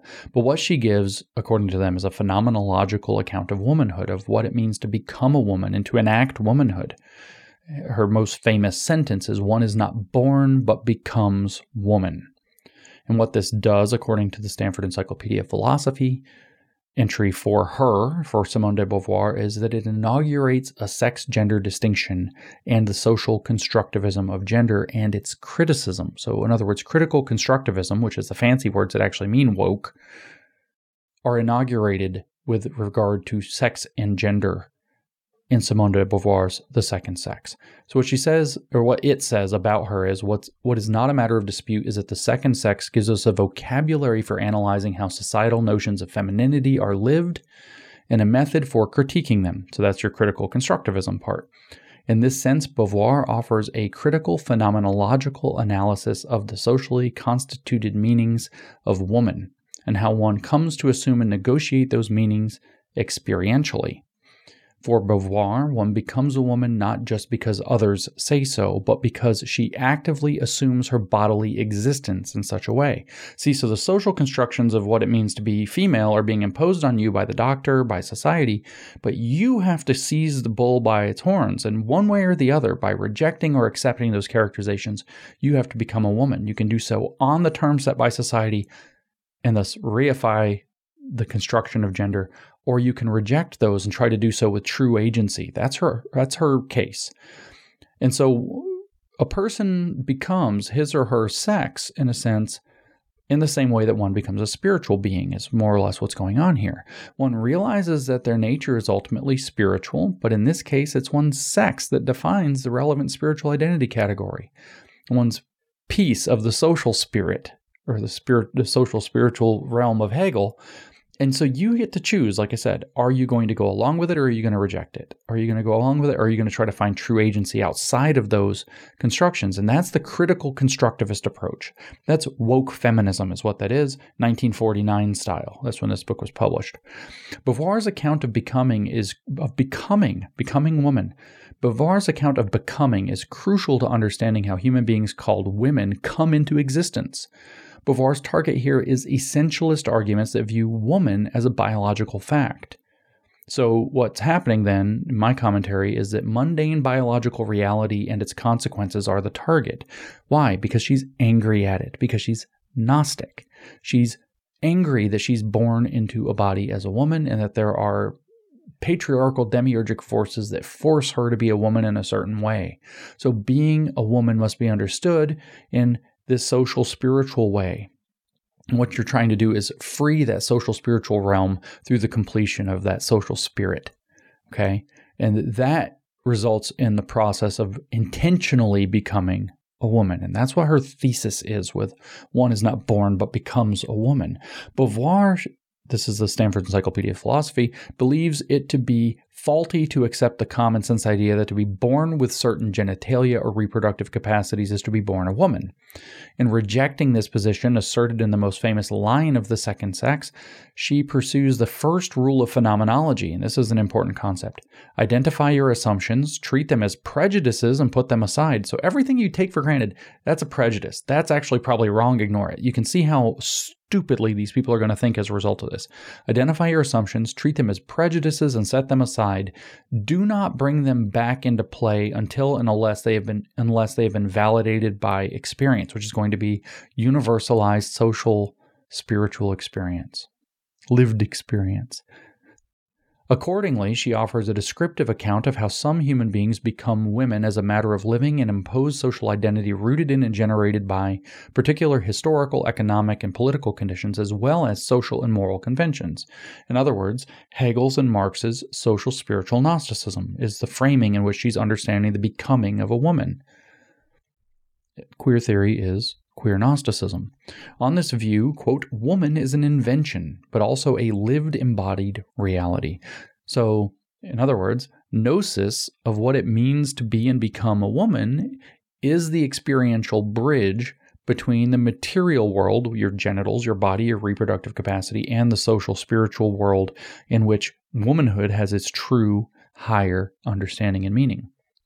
That's my analysis back to the encyclopedia, it says for Beauvoir, the social destiny those who become women are expected and often coerced to assume is bound up with heterosexism, such that to become a woman is to be made and make oneself an object for men. That make oneself part is really important because it's you're not being forced, you're being tricked into a false spirituality, a false consciousness of what it means to be who you are, and thus you are actually becoming the puppet of the uh, social spirit that's that's trapping you, the demiurge of society, which in this case is patriarchy.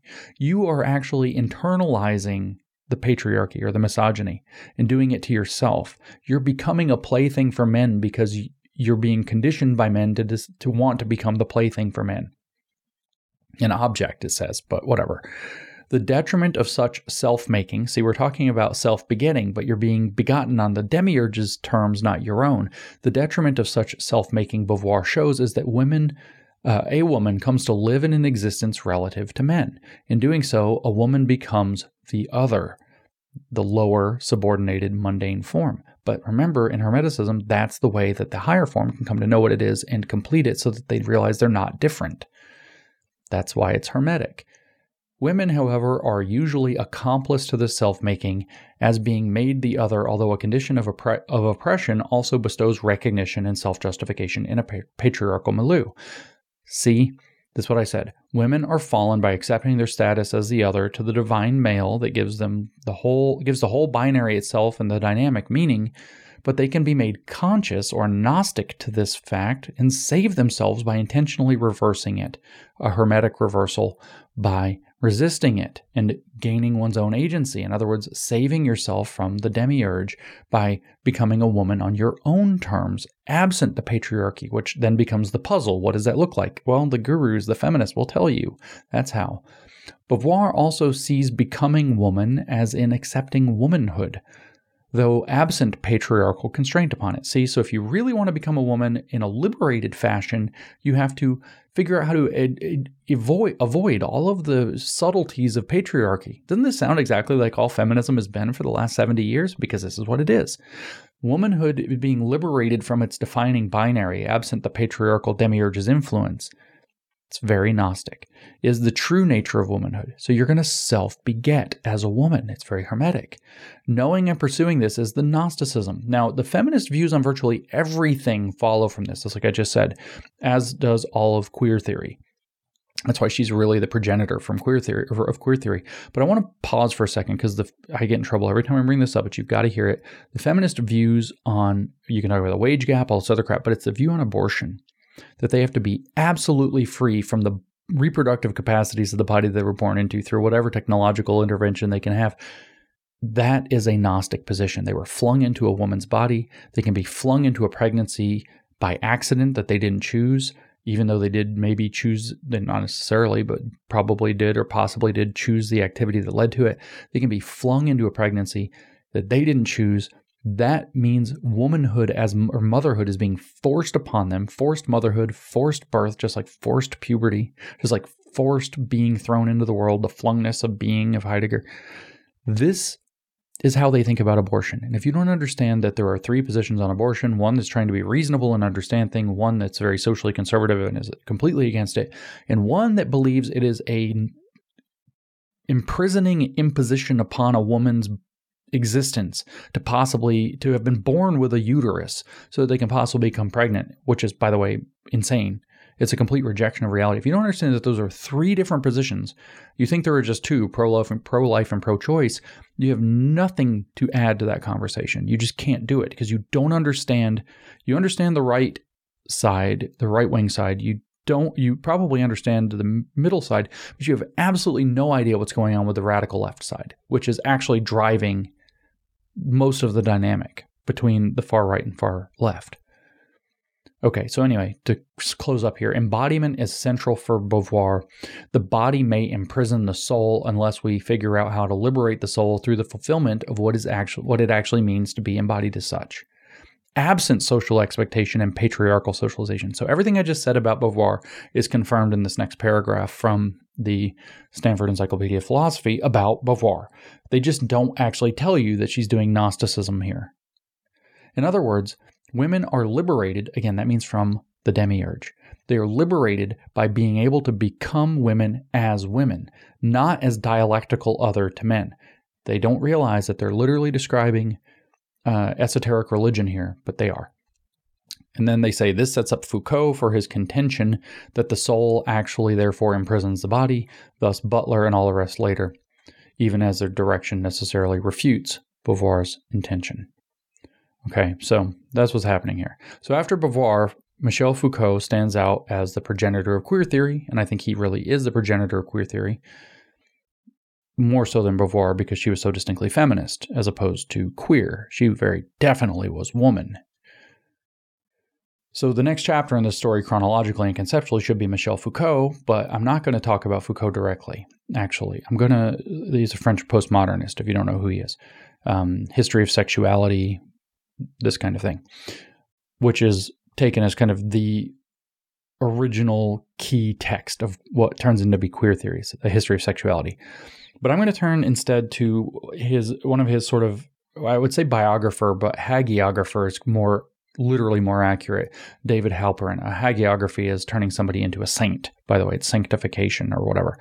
Um, and so David Halperin in 1995 uh, gave the first authoritative definition of the word queer, which is at the center of queer theory. And queer theory got its name a couple of years, two or three years earlier, from Teresa de Laurentis.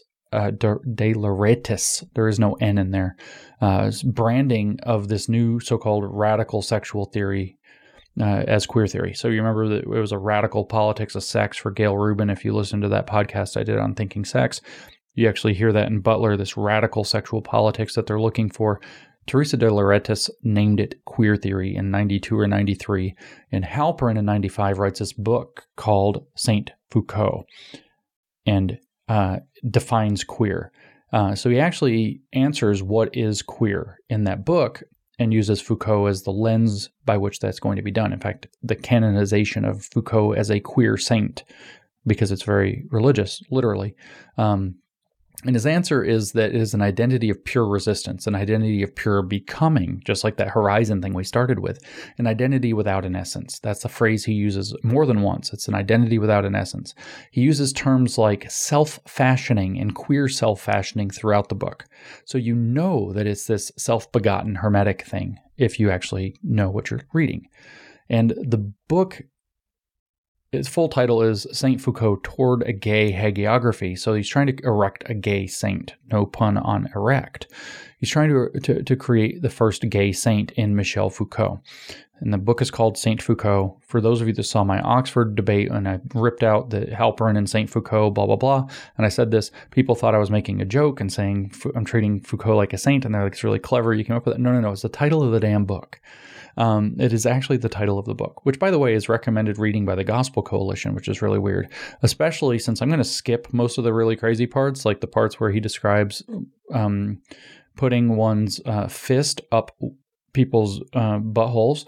Uh, and describes it as art of anal yoga over a couple of a few pages or whatever in the middle of the book. It's really something, and how transformative a practice that is. I'm going to skip that stuff. I'm just going to talk about the concept of queer in his treatment of Foucault. He says to shift the position of the homosexual from that of object to subject, so you're hearing that same language again, is therefore to make available to lesbians and gay men a new kind of sexual identity, one that is characterized by its lack of a clear definitional context. Content, sorry. The homosexual subject can now claim an identity without an essence. To do so is to reverse the logic of the supplement, that's this binary thing and to make use of the vacancy left by the evacuation of the contradictory and incoherent definitional content of the homosexual in order to take up instead a position that is and always had been defined wholly relationally by its distance to and difference from the normative. So queer means it's something defined in terms of its distance to and difference from the, the normative. In other words, we have that same other phenomenon we just heard from Beauvoir where woman is other, now the homosexual is other, and it's being assumed in the concept of homosexuality as being other to heterosexuality. And Halperin is saying that what queer does is shifts out of that, it sidesteps that dynamic, and it leaves a vacuum by doing so. A kind of a dialectical, a negative dialectical vacuum. So by defining queer absent the very concept that gives it its meaning, which is its difference from homose- or for heterosexuality, you sidestep the dynamic the same way that Beauvoir was looking to, to define woman absent patriarchy on her own terms. The idea is the same. The concept that heterosexuality sets the standard for what sexuality means can be vacated, and sexuality can now be defined absent that demiurgic heteronormative force simply by being that which heterosexuality is not. It's defined wholly relationally by its distance to and difference from the normative. That's what he says.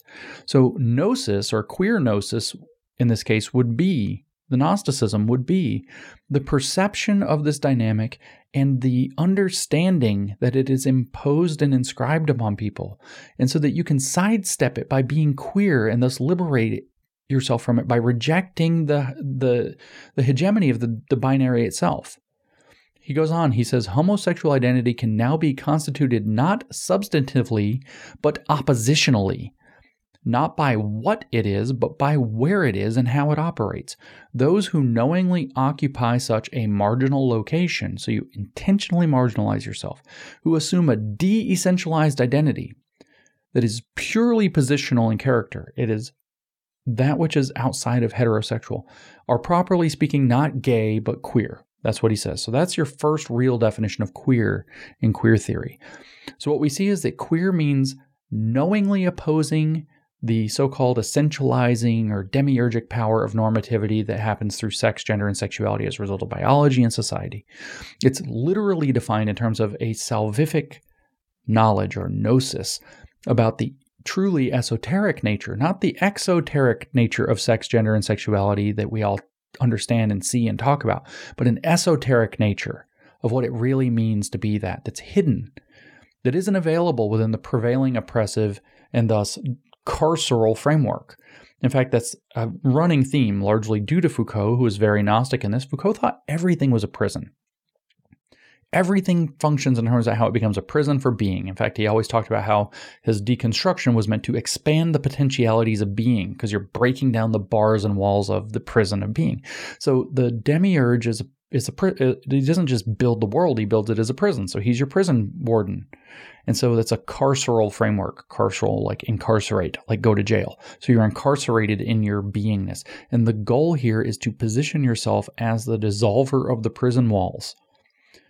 Queer oppositionalism then is precisely what a queer Gnostic would do with themselves to effect that social spiritual jailbreak from heteronormativity, which is a prison of being built out of social norms and constructions around issues of sex, gender, and sexuality, which is sometimes called the closet. Now, of course, they're just going to say that biology and reproduction and all that are just understood in terms of those power dynamics. They're not genuinely true.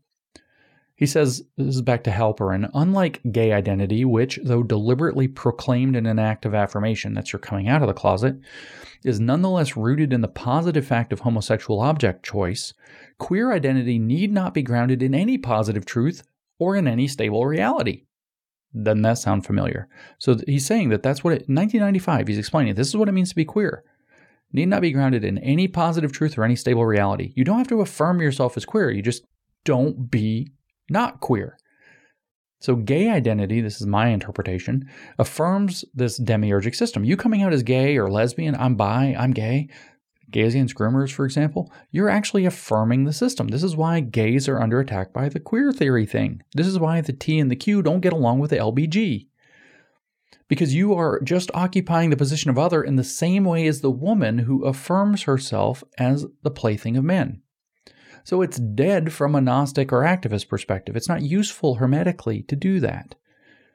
You're just, if you're coming out and affirming yourself as gay or lesbian, you're just saying, I'm imprisoned and I know it and I love the bars. That's it. I love my prison warden. Queer, however, rejects the concept of the prison entirely, along with truth and stable reality because that's actually what the bars are really made of. So pause to imagine just for a second, since some of this had to do with drag queen story hour and early childhood psychology, how destructive that is for a child.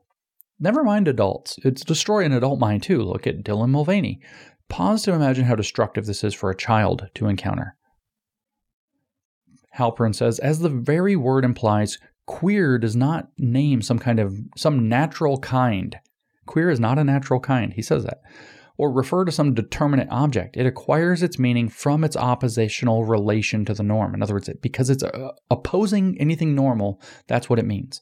Queer is by definition whatever is at odds with the normal, the legitimate, and the dominant. There's your sentence. Queer is by definition whatever is at odds with the normal, the legitimate, and the dominant. There is nothing in particular to which it necessarily refers. It is an identity without an essence.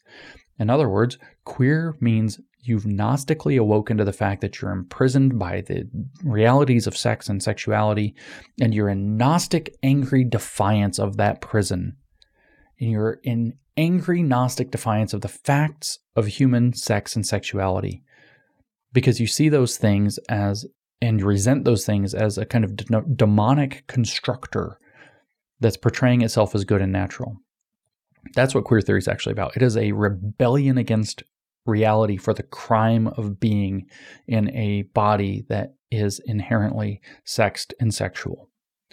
As Halperin says it, queer then demarcates not a positivity, but a positionality vis a vis the normative, a positionality that is not restricted to lesbians and gay men, but is in fact available to anyone who is or feels marginalized because of his or her sexual practices.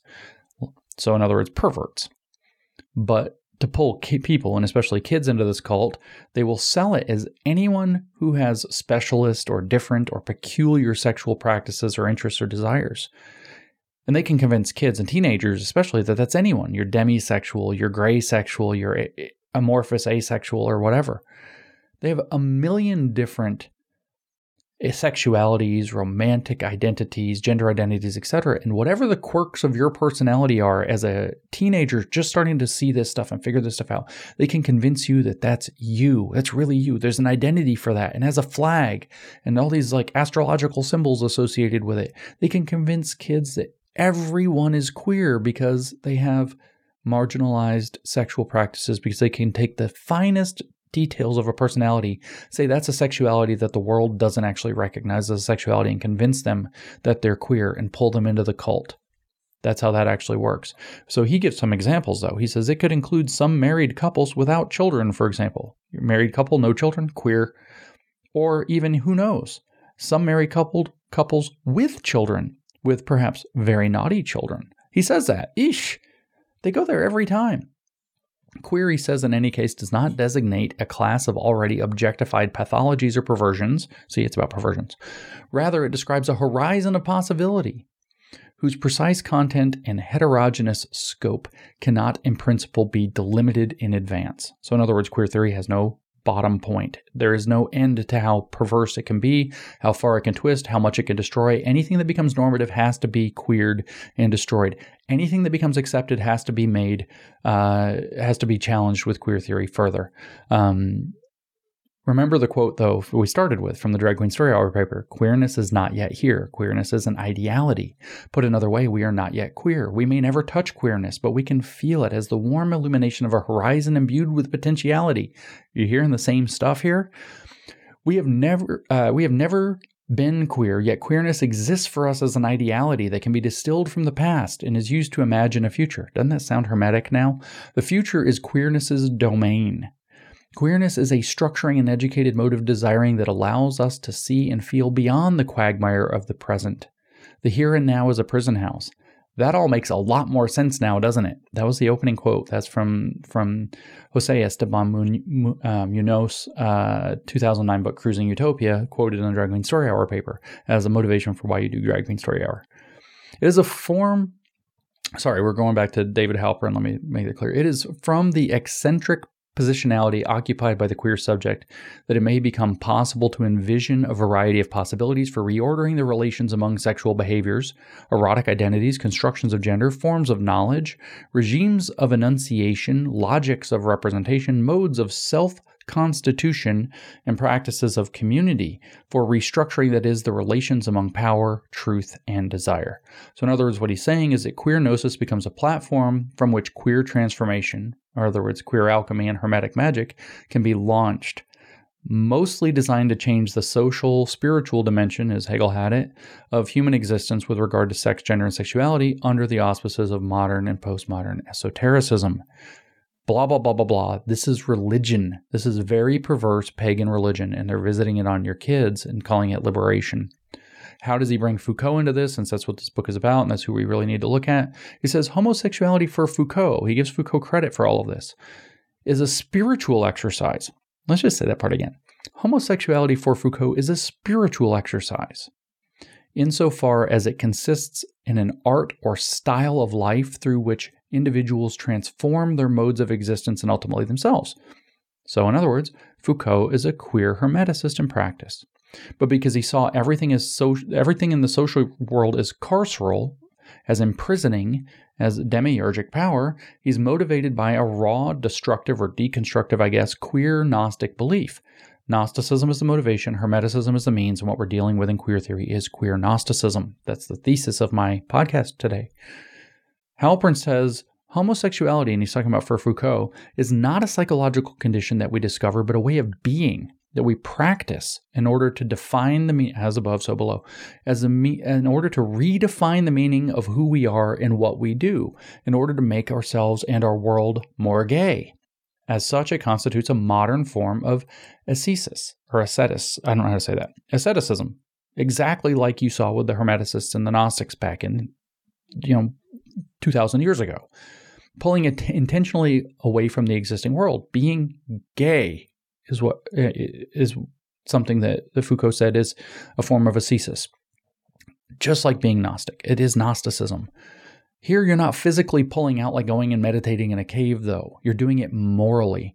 You're adopting queer morals, queer ways of living and being, etc., as a spiritual awakening, but not just as a spiritual awakening in yourself, but for the purposes of transforming yourself and the world around you, the social reality around you. For queer hermetic alchemy, the quote here is Why do you become homosexual? To make ourselves and our world more gay. So, ascetics like Buddhists often believe that they can go off and withdraw into a cave and meditate on the spiritual advancement of humanity overall, and then that makes the whole world advance spiritually, makes it more peaceful, and so on. Um, that's the idea of like the bodhisattvas or whatever in a lot of cases. So, this is the same thing, but you're now just doing it by being queer. By withdrawing from sexual norms in society, they're make so that's the asceticism. You're withdrawing from sexual norms. You're still living in society. You're still doing stuff, but you're withdrawing from all the sexual norms. You thus, therefore, can make the world, quote, more gay. That's transformational hermetic magic. It's undeniable. That's the principle of vibration, right? Uh, it's undeniably a social spiritual practice, then. It's undeniably hermetic. It's undeniably religious, occult religion. You could imagine what I'm about to read from Halperin, I want you to put into your head that we're reading something that's actually a Buddhist tract. I know it's going to be about queer, so it'll be difficult. I'm not insulting Buddhists or whatever. But imagine it's like a Buddhist tract talking about a bodhisattva who has been enlightened and remains or into the in the world so he can transform the world and save others from this this uh, cycle of samsara, the cycle of suffering. Uh, he says, this is Halperin. Foucault proposes to us that instead of treating homosexuality as an occasion to articulate the secret truth of our own desires, we might ask ourselves, quote, what sorts of relations can be established, invented, multiplied, modulated through our homosexuality? The problem is not to discover in oneself the truth of one's sex, but rather to use from now on one's sexuality to achieve a multiplicity of types of relations. End quote. So, in other words, homosexuality is not about saving yourself from the Gnostic prison of being alone, but it's actually about saving the world from its own suffering through that same set of social relations. In other words, so we can transform the world and end all the suffering caused through the demiurge's power of establishing norms that are built around the physical realities of sex and sexuality that they deny. They deny biology, by the way. P.S. That's sex essentialism. That's bad. That's the target. Okay, so back to Halperin, he says, expanding on this theme, about four years later, by the way, Foucault expressed himself as follows, quote, it's up to us to advance into a homosexual ascesis so that uh, that would make us work on ourselves and invent, I don't say discover, a manner of being that is still improbable, end quote. By means of such a homosexual ascesis, a transformative queer practice of the self, we might be able to, quote, define and develop a way of life that in turn, quote, can yield a culture and an ethics end quote, new forms of relationship, new modes of knowledge, new means of creativity, and new possibilities of love. So, Hermetic transformation of the world. He goes on, he says Foucault insisted that homosexuality did not name an already existing form of desire, but was rather, quote, something to be desired. Our task is therefore, quote, to become homosexual, not to persist in acknowledging that we are, meaning that we are homosexual. So, in other words, one is not born, but becomes homosexual, right? Same as Simone de Beauvoir. Thus, the relevance of Beauvoir to Foucault in setting it up. Foucault is echoing her sentiments and her structure exactly, which we already heard are Gnostic and Hermetic. And he means roughly the same thing she did. He's just actually kind of stolen the idea and stuck it somewhere else. As Halperin puts it, or to put it more precisely, what Foucault meant is that our task is to become queer. So I want you to hear the word queer here as enlightened having achieved spiritual awakening and gnosis, a saving self knowledge that allows you to break jail out of the prison of being in a world that functions like a prison that's full of unnecessary imposed suffering through norms and expectations about sex and sexuality. It is religious awakening to become queer. And that's what he's saying. Foucault meant our task is to become queer. Why? So you can transform the world to end that situation. It's the Gnostic Hermetic program. It's queer Gnosticism. Halperin says, for his remarks make sense only if he understood if if he understood his term quote homosexual according to my definition of queer. As an identity without an essence not a given condition but a horizon of possibility and opportunity for self-transformation a queer potential. So again this is just like beauvoir. You become queer increasingly by rejecting the so-called demiurge's power of expectations norms normativity or for her patriarchy and defining what it means to be. So in defining queer as the other set against an illegitimate standard is is is is the necessary step to be able to break the idea of the illegitimate standard in the first place. So the queer hermetic alchemy happens just like with Beauvoir's alchemical feminism. You deliberately occupy a self-begotten identity. You ascend through levels of rejection of what's given and apparent and socially expected in the world to arrive at your self-begotten position that is actually the second posi- second person of the queer hermetic godhead. There you have trans people are sacred. There you have agency because your mind, your nous, is fully Gnostically awakened, and then and only then do you actually have agency. You're not becoming a woman, a woman according to men. You're not becoming homosexual according to straight. You are just becoming queer. As Halperin says, because one can't become homosexual, strictly speaking, either one is or one isn't. That's reality, folks but one can marginalize oneself. One can transform oneself. One can become queer. Indeed, queer marks the very site of gay becoming. So, what we're dealing with, yet again, is quite explicitly queer alchemy, which is queer hermeticism, which is the actionable form of queer Gnosticism, and this is the cult religion of queer theory. He quotes Foucault on this point this is all Foucault. I think it is politically important that sexuality be able to function the way it functions in the saunas, where without having to submit to the condition of being imprisoned in one's own identity, in one's own past, in one's own face, one can meet people who are to you what one is to them. Nothing else but bodies with which combinations, fabrications of pleasure will be possible. Isn't that gross? This is Foucault, folks.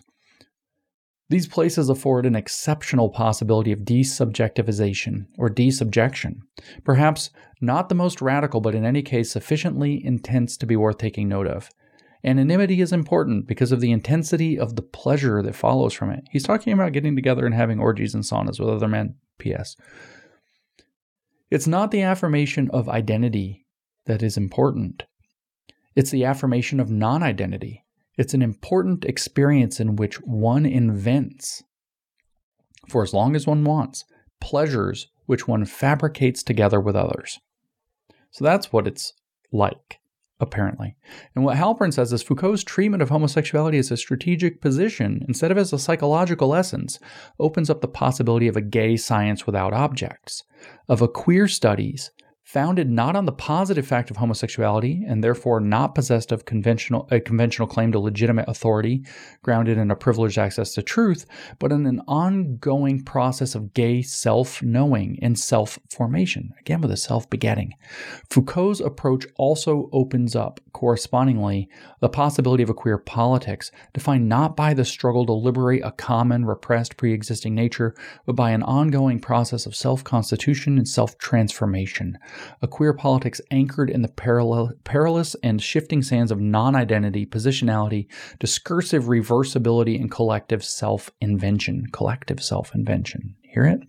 Okay, so the thing where you're you're anonymous in the saunas, just chasing pleasure and being really gross. What's that about? Oh, remember there we read in the Poimandres that you have to throw off all of these layers of being. You're throwing off your layers of identity. It's not who you are. It's just what you're doing. It's just how you're being. It's chasing those pleasures that you fabricate together with other people.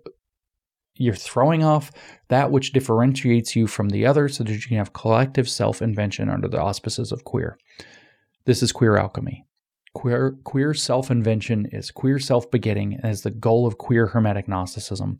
This is a religious cult. Queer theory is the doctrine of a religious cult. Now, speaking of the uses of Foucault for this cult, let's turn our attention to the Queen, Judith Butler, widely regarded as one of the key founders of queer theory. Now, in Gender Trouble, 1990, that's her most famous book, um, she really lays this kind of connection out. I'm going to kind of bring it out. I know Judith Butler's hard to read, but the book, this book, you need to understand. And if you understand nothing else about gender trouble, this book is about drag. The thesis of the book could all be summarized in the following sentence. It sounds kind of like the Hermetic principle as above, so below, as below, so above. It's life is drag, drag is life. That could that's the summary of her book. Life is drag, drag is life. Everything we're always doing drag all the time. So here's Judith Butler, famously hard to read, but I'm going to make this clear for you. If the inner truth of gender is a fabrication, if, right? If. And if a true gender is a fantasy, instituted and inscribed on the surface of bodies. So I'm going to come back to that and read it again so we can have continuity in the but I'm going to explain that. So there's a big if. So this is what is she framed out? She's framed out a Gnostic social spiritual belief about gender, including how the social spiritual realm is inscribed, the divine realm is inscribed onto the mundane aspects of ourselves, onto our bodies. So now gender and sex are being inscribed onto the body. This is sort of the opposite of what you think. It's we're not imprisoned in a body that the body's imp- or by a body where the, the body's being imprisoned by this inscription on it. So that's defining a bridge, by the way, between the spiritual or noumenal world and the physical and phenomenal understanding of the world. And that usually defines their cult religion. That's what she's setting up here, okay? A Gnostic social spiritual belief about how gender works. And so just to get the continuity, I'll read it again. If the inner truth of gender is a fabrication, and if a true gender is a fantasy instituted and inscribed on the surface of bodies, then it seems that genders can be neither true nor false, but are only produced as the truth effects of a discourse of primary and stable identity. So, in other words, what she say there? It's hard words. Genders aren't real. And if they're not real, they're the result of that social spiritual milieu as it gets inscribed onto bodies this kind of gives birth to something that operates like a gender soul, and those souls are trapped not specifically in the bodies that they inhabit, but in the prevailing social spiritual world, in the social and spiritual prison of the incomplete dialectical world that we inhabit that will stay incomplete we have, until we have complete queer awakening. She writes In Mother Camp, Female Impersonators in America, P.S. That's a drag book. Anthropologist Esther Newton suggests that the structure of impersonation reveals one of the key fabricating mechanisms through which the social construction of gender takes place. In other words, a social spiritual phenomenon. It's the social construction of gender. How does it take place? And so we're going to understand it through drag. That's what she said. This whole book is about drag. So what she's saying though is that we're all impersonating gendered beings. We're all doing drag all the time. Life is drag. And through this mass impersonation, through this mass gender performance, that defines a social structure that creates this social spiritual world, the Geist, the gender Geist, that makes gender seem real in the first place. That's what she's actually saying there.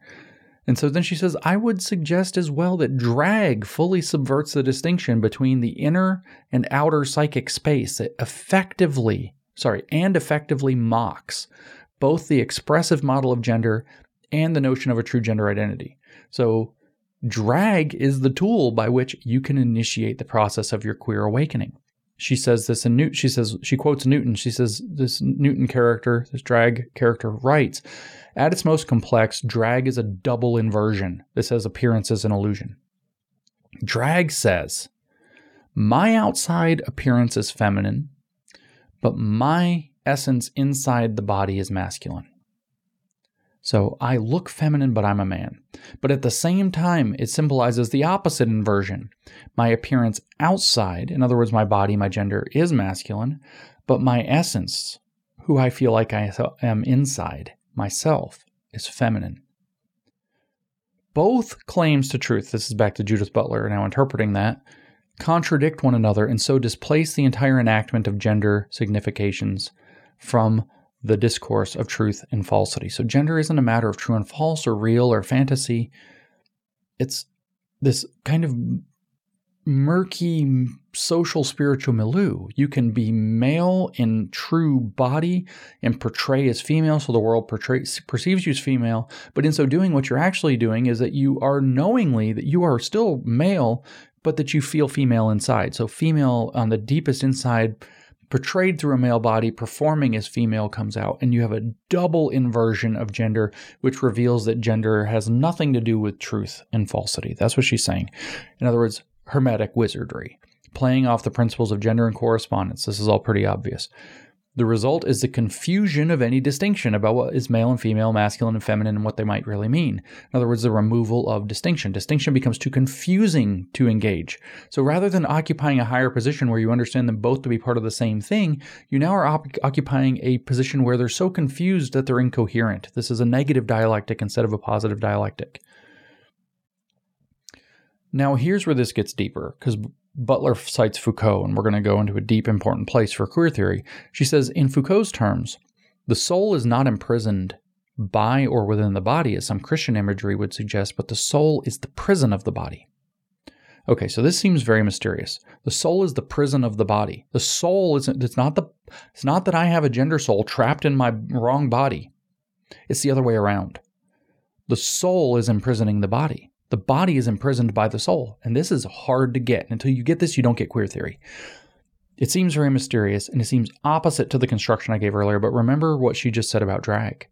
It's doing both inversions at once, and that's what queering is all about. The soul is imprisoned in the body, and the body is imprisoned by the soul.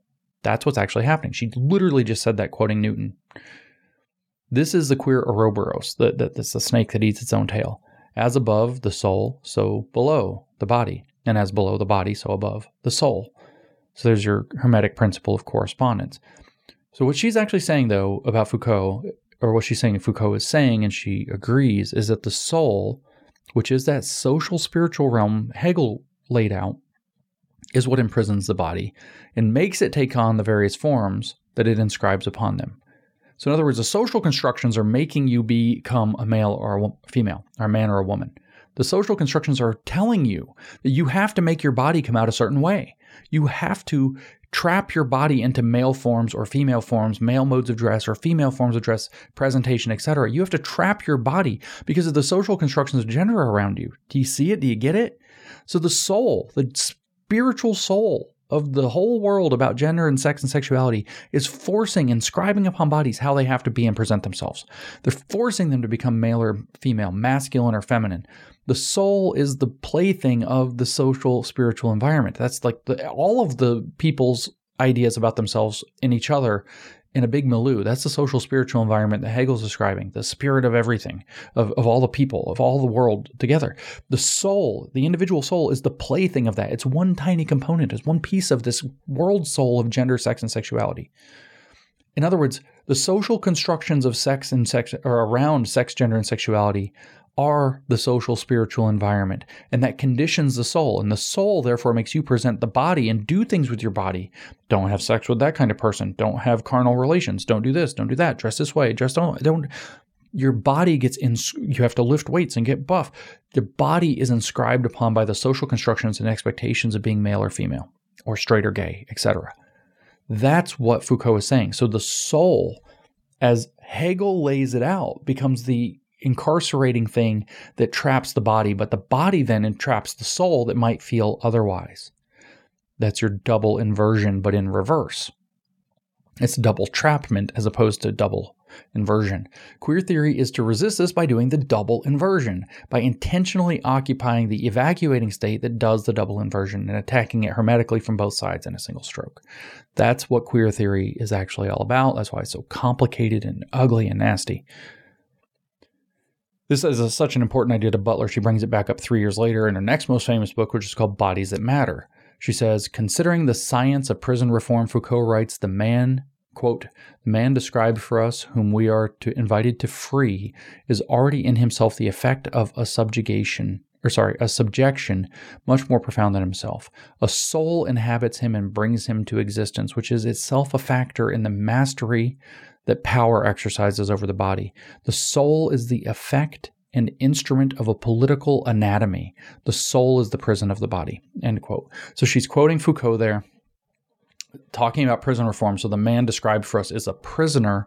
And so what he's saying there is that the prison conditions, the soul is the effect and instrument of a political anatomy.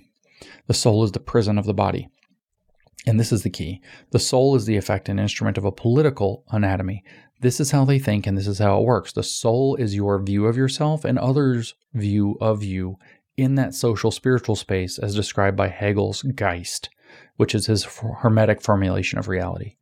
The social constructions So rather than God and spirits and ghosts and everything is the spiritual realm, it's not that. It's not transcendental. It's cultural and social. That's the social spiritual space that Hegel lays out. And they create social constructions that condition man and condition his life. That's the inversion of praxis for Marx. That conditions people, that conditions their ideas for, for Hegel. It's a two step process for Hegel. And their ideas condition what they actually have and are in a material world. But for Marx, it's the other way around. Um, your soul is your view of yourself combined with how everybody else views yourself through the social constructions. And for queer theory, it's sex, gender, and sexuality that are the relevant things. That's the social spiritual space. So the social constructions of society become the prisons for the body. They force you to do your things with your body that you might not otherwise do. That in turn imprisons the individual soul that inhabits your body. Get it? It's a double imprisonment. Queer resistance defies this with that raging Gnostic motivation to throw off the prison of being, and it uses hermetic, transformational, dialectical, deconstructive methodology. Queer liberation means escaping the realm of this social spiritual suffering by rendering it nonsensical. In other words, if we were Buddhists, we'd say escaping the the realm of samsara by enlightening ourselves to queer oppositionality and rendering, therefore, the entire system of suffering nonsensical, rather than non attachment to overcome suffering. It's now that uh, suffering is nonsense, so there is no suffering. But the suffering is being imposed into a body and uh, being in a body that has a social construction and, and assignment of sex laid upon it or inscribed upon it. That's what queer theory is actually saying. Foucault's words, it would be wrong to say that the soul is an illusion or an ideological effect. On the contrary, it exists as a reality.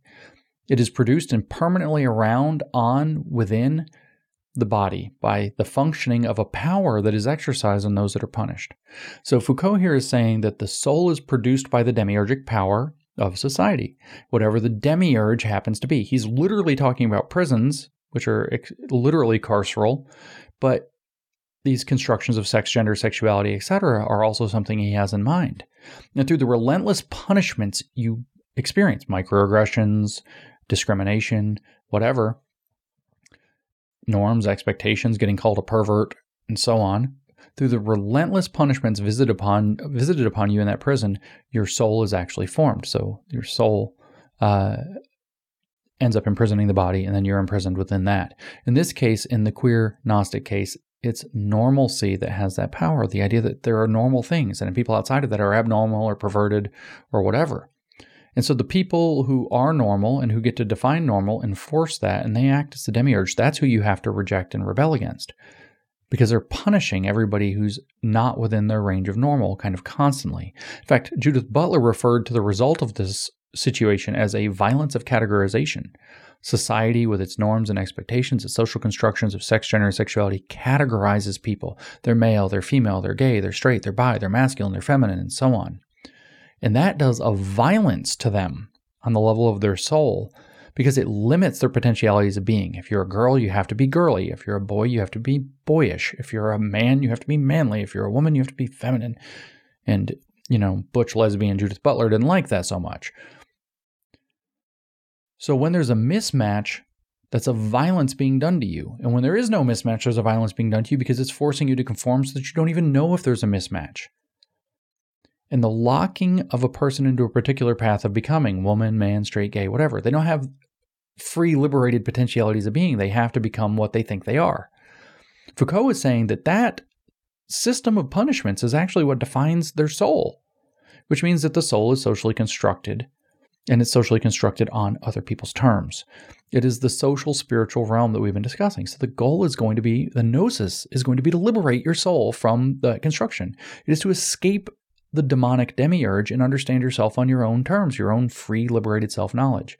Your soul should be who you see yourself as, not who you have to see yourself as on normal people's terms, which you might have internalized unjustly through relentless social conditioning and don't even realize, hence needing a queer awakening or a queer initiation. And it gets defined in terms of how you get punished for failing to conform to normalcy.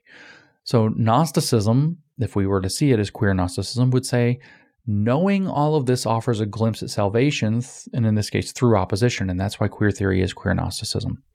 In Bodies That Matter, Butler kind of expands on this. She says, We can understand Foucault's references to the soul as an implicit reworking of the Aristotelian formula.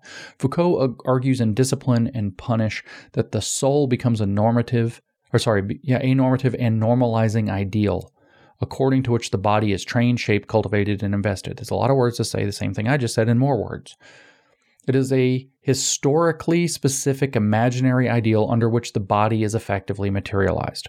Like I said, power operates Foucault in the construction of the very materiality of the subject, in the principle which simultaneously forms and regulates the subject of subjectivation. We don't really need that other part. Foucault refers not only to the materiality of the body of the prisoner, but the materiality of the body of the prison. See, you're doubly imprisoned. The soul, the social constructions imprison the body, and the body then imprisons the soul. The materiality of the prison, he writes, is established to the extent that it is a vector and instrument of power. Hence, the prison is materialized to the extent it is invested with power. So, the more powerful norms are, the more powerful the prison is. Or to be more grammatically accurate, there is no prison prior to its materialization. Blah, blah, blah, Judy. Its materialization is coextensive with its investiture with power relations. Again, it's the social constructions, these power relations that are imprisoning everything. Then materiality is the effect and gauge of this investment. The prison comes to be only within the field of power relations. It's socially constructed uh, Gnostic prison but more specifically, only to the extent that it is invested or saturated with such relations, that such a saturation itself is formative of its very being. Here, the body is not an independent materiality that is invested by power relations external to it, but it is that for which materialization and investure are coextensive. So, I, my, my notes say, in other words, exactly as I was saying. I won't elaborate. Now, in gender trouble, she touches on the same thing she says the figure of the interior soul, understood as, quote, within the body, is, is signified through its inscription on the body. So the interior soul within the body is signified through its inscription on the body. So it gets its meaning through what's being inscribed on the body. Get that? So social constructions are inscribing what it means to be a woman on the body, for example, or straight, a straight woman on the body. And then your interior soul is understood. The, the thing hidden within you is in, is, is under, understood through, or it gets its meaning through what's have been ex, inscripted on you by the uh, social constructions. The inversion of praxis has defined what you think you are inside. That's what she's saying.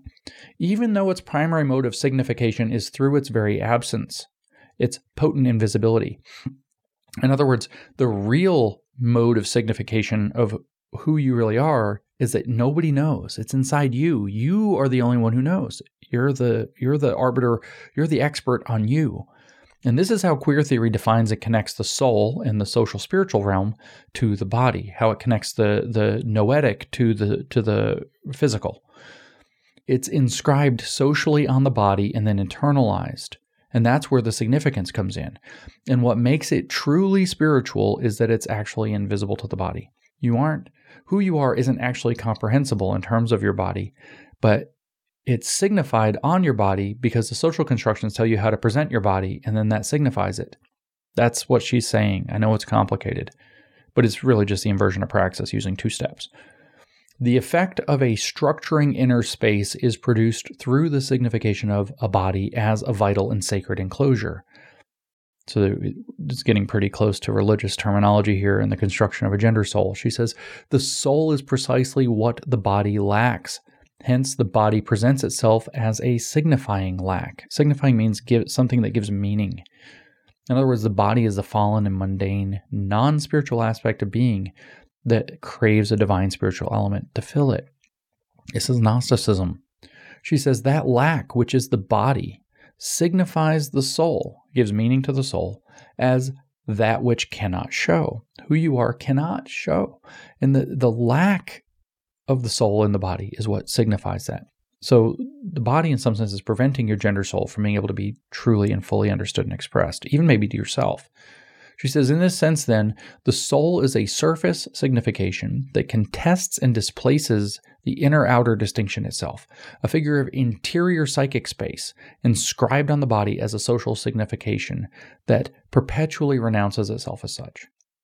So the soul is social, spiritual, and your possible possibly liberated true soul that is who you are is not that that just shows in reflection on a surface signification through the body because who you think you are and have to be gets inscribed on you by that social spiritual environment that you internalize and then you perform that so that it seems real. It becomes a false reality that you impose on yourself and impose on others by doing it and that imprisons that creates the social constructions that imprison other people in their bodies and imprisons everybody's souls in their bodies so, in Foucault's terms, she says the soul is not imprisoned by or within the body, as some Christian imagery would, success, would suggest, but the soul is the prison of the body.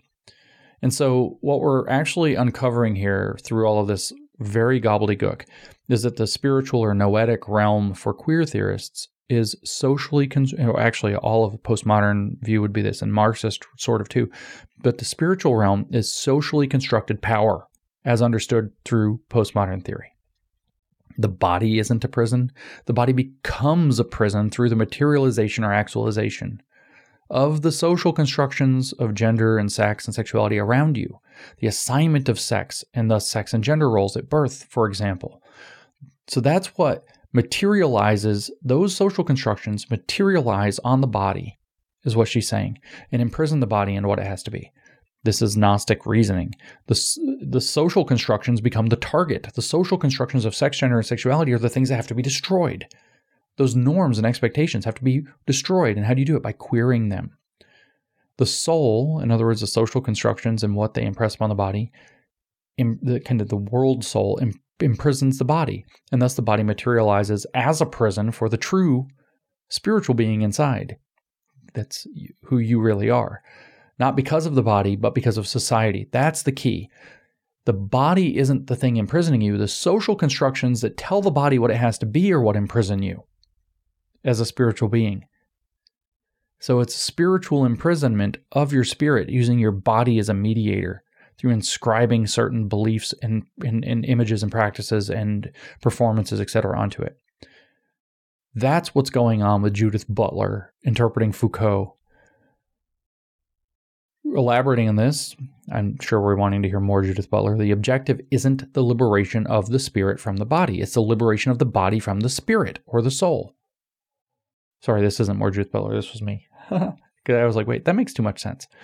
This is what queer theory is all about using Judith Butler and Foucault. The objective is not the liberation of the spirit from the body. Okay? It's the liberation of the body from the spirit or the soul, the social the spirit the social spirit thing that I keep talking about. The socially constructed beliefs about the meaning of your body in time and space have to be rejected. Biology isn't so much to be conquered as it's to be rendered irrelevant. In other words, biological reality is an illusion of the fallen world in queer Gnosticism. Social reality is the actually real the imposed oppressive reality we have to live. That's lived experience. So social reality needs to be defeated so that biological reality can be liberated into the full realm of play and transformation. The extension of imagination into embodied actuality, we might imagine Judith Butler writing. In other words, the body is but clay that you could play with and mold and remold at will if we actually had liberated spirit. In other words, if we had no social constructions of sex and gender. Your body is a mediator, therefore, to gnosis about what it really means to be and to be trapped by social constructions. And if you want to be autonomous, it's also the vehicle to knowing that. In other words, to gain gnosis. So we can understand how we can actualize ourselves through how we can can come to see ourselves as though we are seeing through the adopted mind of God by bucking the social constructions which are the actual demiurge in the way. That's what queer theory is about. Maybe you're confused. Back up and listen to it again. Gnosis through the body, not of the body. Gnosis through what can be done with the body, the illusions of limits to its transmutability. There's your trans phenomenon. So that the true spirit or gender soul or whatever within can be set free from the social constructions created by the demiurge of normalcy. Those are demands that are placed upon you to script your body into the prison of the fallen, limited, mundane form that we have to have. And thus, trans people are sacred because they are literally somebody that are bucking this idea. Uh, Judy's idea, Judith Butler's idea about how all this ends up playing out is called gender performativity. And we have to dive a little bit into that briefly to understand. It all comes back to the idea of life is drag, drag is life, at the center of all of Judith Butler's thoughts. Everything we do, life is drag. Everything we do is actually drag. And drag is actually what it means to, to live. That's her literal thesis. So everything we do in some sense is drag. It's performance of gender. That's what drag is, consciously or unconsciously. It's absurd, in fact. Drag is intentionally absurd, gender performance when we are unconscious of it, we're not queer Gnostics, and we're absurdly living out our gender and continue to, uh, to contribute to the demiurgic power or social constructions of gender, sex, and sexuality that constrain, imprison, and do violence to people in this way, especially people who are aware that they're having violence done to them. If we are conscious of this fact that we're all performing drag all the time, we have queer gnosis. Then we, become, we can become queer, as Halperin put it, in an oppositional way that ambiguously queers the whole system through these double inversions. And that's what this is all about with the gen- gender performativity. Rather than reading her on that, I'm going to just kind of describe that. I want you to imagine a dramatic play, maybe a Christmas Carol or something, Tiny Tim, you know, Uncle Scrooge or whatever. The actors can't just do whatever they want to do. They're scripted into the drama. The actors in the play have to do what the script says, and someone else wrote the lines. Someone else arranged the scenes. There's some flexibility in the performance, of course, and that's what we appreciate actors for, but it's ultimately heavily constrained by the characters, the plot, the setting, and the, the director, and so many other factors. The playwright, playwright, the lines, the set, the set design, the, the director, the producer all become demiurges demiurgic characters over the production of the play. The actors are the people in the play, the characters in the play, and thus their performances are limited by those demiurgic forces the, the script, the director, etc., the lighting, the set. So they can act, they have to act as the characters in the set, in the setting, following the script according to the director, but there's some flexibility in how they deliver the performance. Okay, that's performing the role right? So you got it. When they play the roles, the actors cease being their true selves and become the characters. They're performing those roles, and through performing those roles, they'll be, for, for a time, become those roles. They become the character if they play it well. But we know it's a performance, and they know it's a performance. So that's acting. Imagine we didn't know. Imagine nobody knew it was a performance.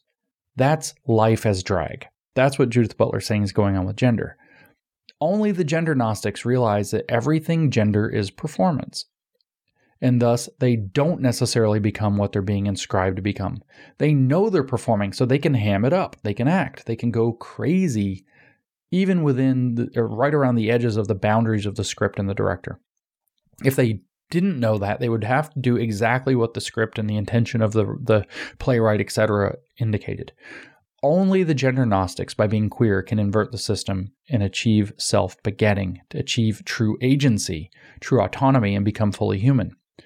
So she gets this idea from this other guy, J.L. Austin, who outlined the idea of performativity in the sense that when someone dons, say, professional garb and manner and so on, the person becomes their professional role.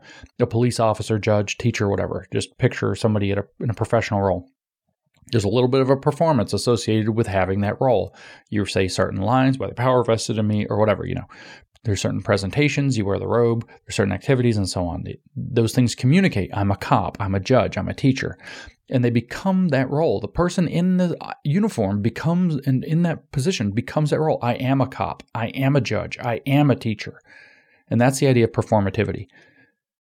Judith Butler takes that way further and into the realm of gender. Society is writing the script of the gender roles, the sex roles, the sexual roles, and they're writing it, inscribing it, she says, onto your body, onto your very being, because of the accidents of how you were born, the accidents of your embodiment. Your embodiment isn't what prisons you, imprisons you in this. It is the demand to play your part according to your body. You get it? That You're you have to play the part assigned to you. The body is the vehicle, and because you have that body, society puts you in that part in the play. So you have to play to become male or female or straight or gay etc etc as society scripts those things for you and that imprisons you. And so you become your role as you perform it. You are a man you are a woman you are straight you are a gay right that's what she's saying is, is, is, how society works. The demiurgic power of normalcy forces you to play the role. And then, just like a cop, he puts on his uniform and he becomes a jackass or whatever, a tough guy. He becomes a role. And when people say, Well, what do you do? He says, I am a cop. And he thinks and he speaks and he adopts a language and he adopts a manner. Same thing with sex and gender. You adopt you're told you have to act and be a certain way to be that thing, to signify that thing, to tell people you're that thing. It gets inscribed on your body by the expectations of what it means to be that thing, and then you be, you accept it and you become that. Or you wake up and you become a gender fucking queer. That's a technical term, by the way, in their literature. Gender fucking. Somebody who's intentionally fucking with gender. That's what it means. I didn't swear. Actually, that's a technical term. But you become these things. You get to pick, just like with Simone de Beauvoir. Are you going to become a woman on patriarchal male terms as an object to men, or are you going to become a woman as a woman? Same thing.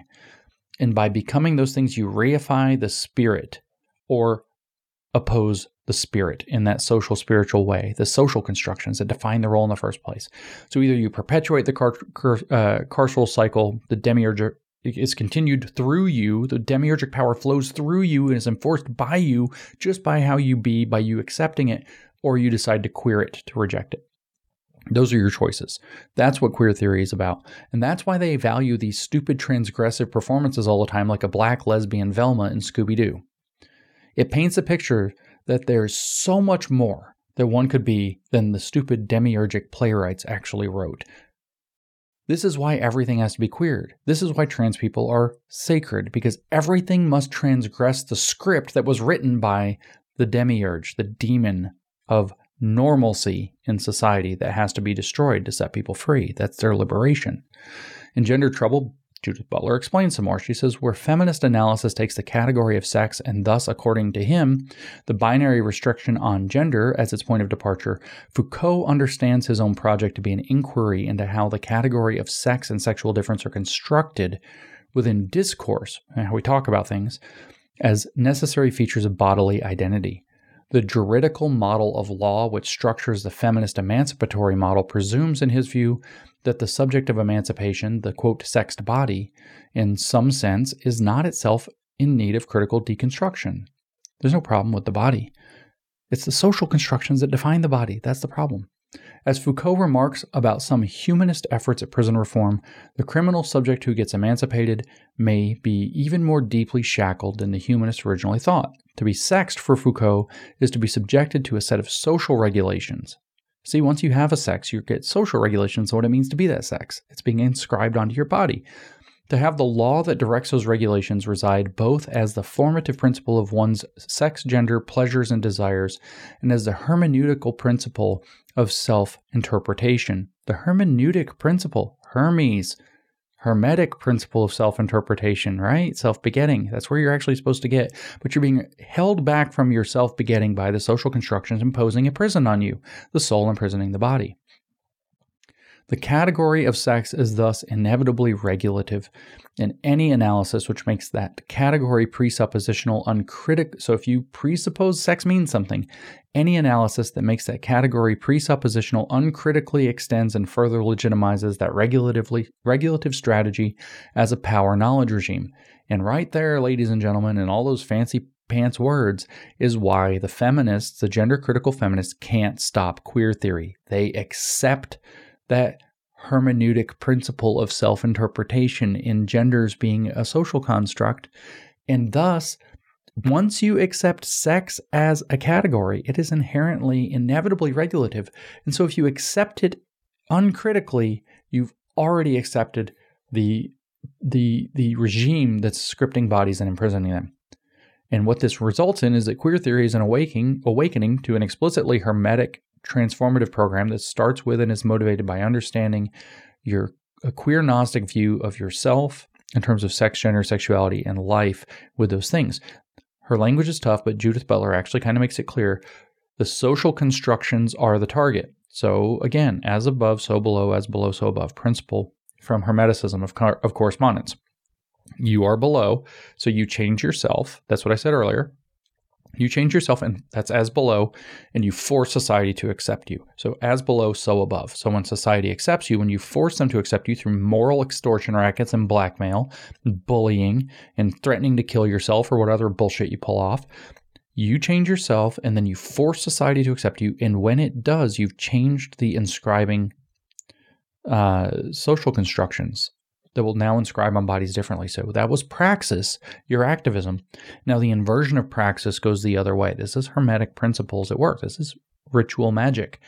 So now the social constructions change. So as above, we have a new view of sex, gender, and sexuality that's liberated of the previous constraints that will inscribe differently on bodies and they'll be more liberated. So people down below become trans. Trans becomes real when people accept that trans is real and reify that trans is real. You never finish transition literally, no matter how many surgeries, no matter how many hormones, no matter how many puberty blockers, no matter how much sterilization, damage, mutilation, whatever you do to yourself, you will never, ever change sex. It is not possible, but that doesn't matter.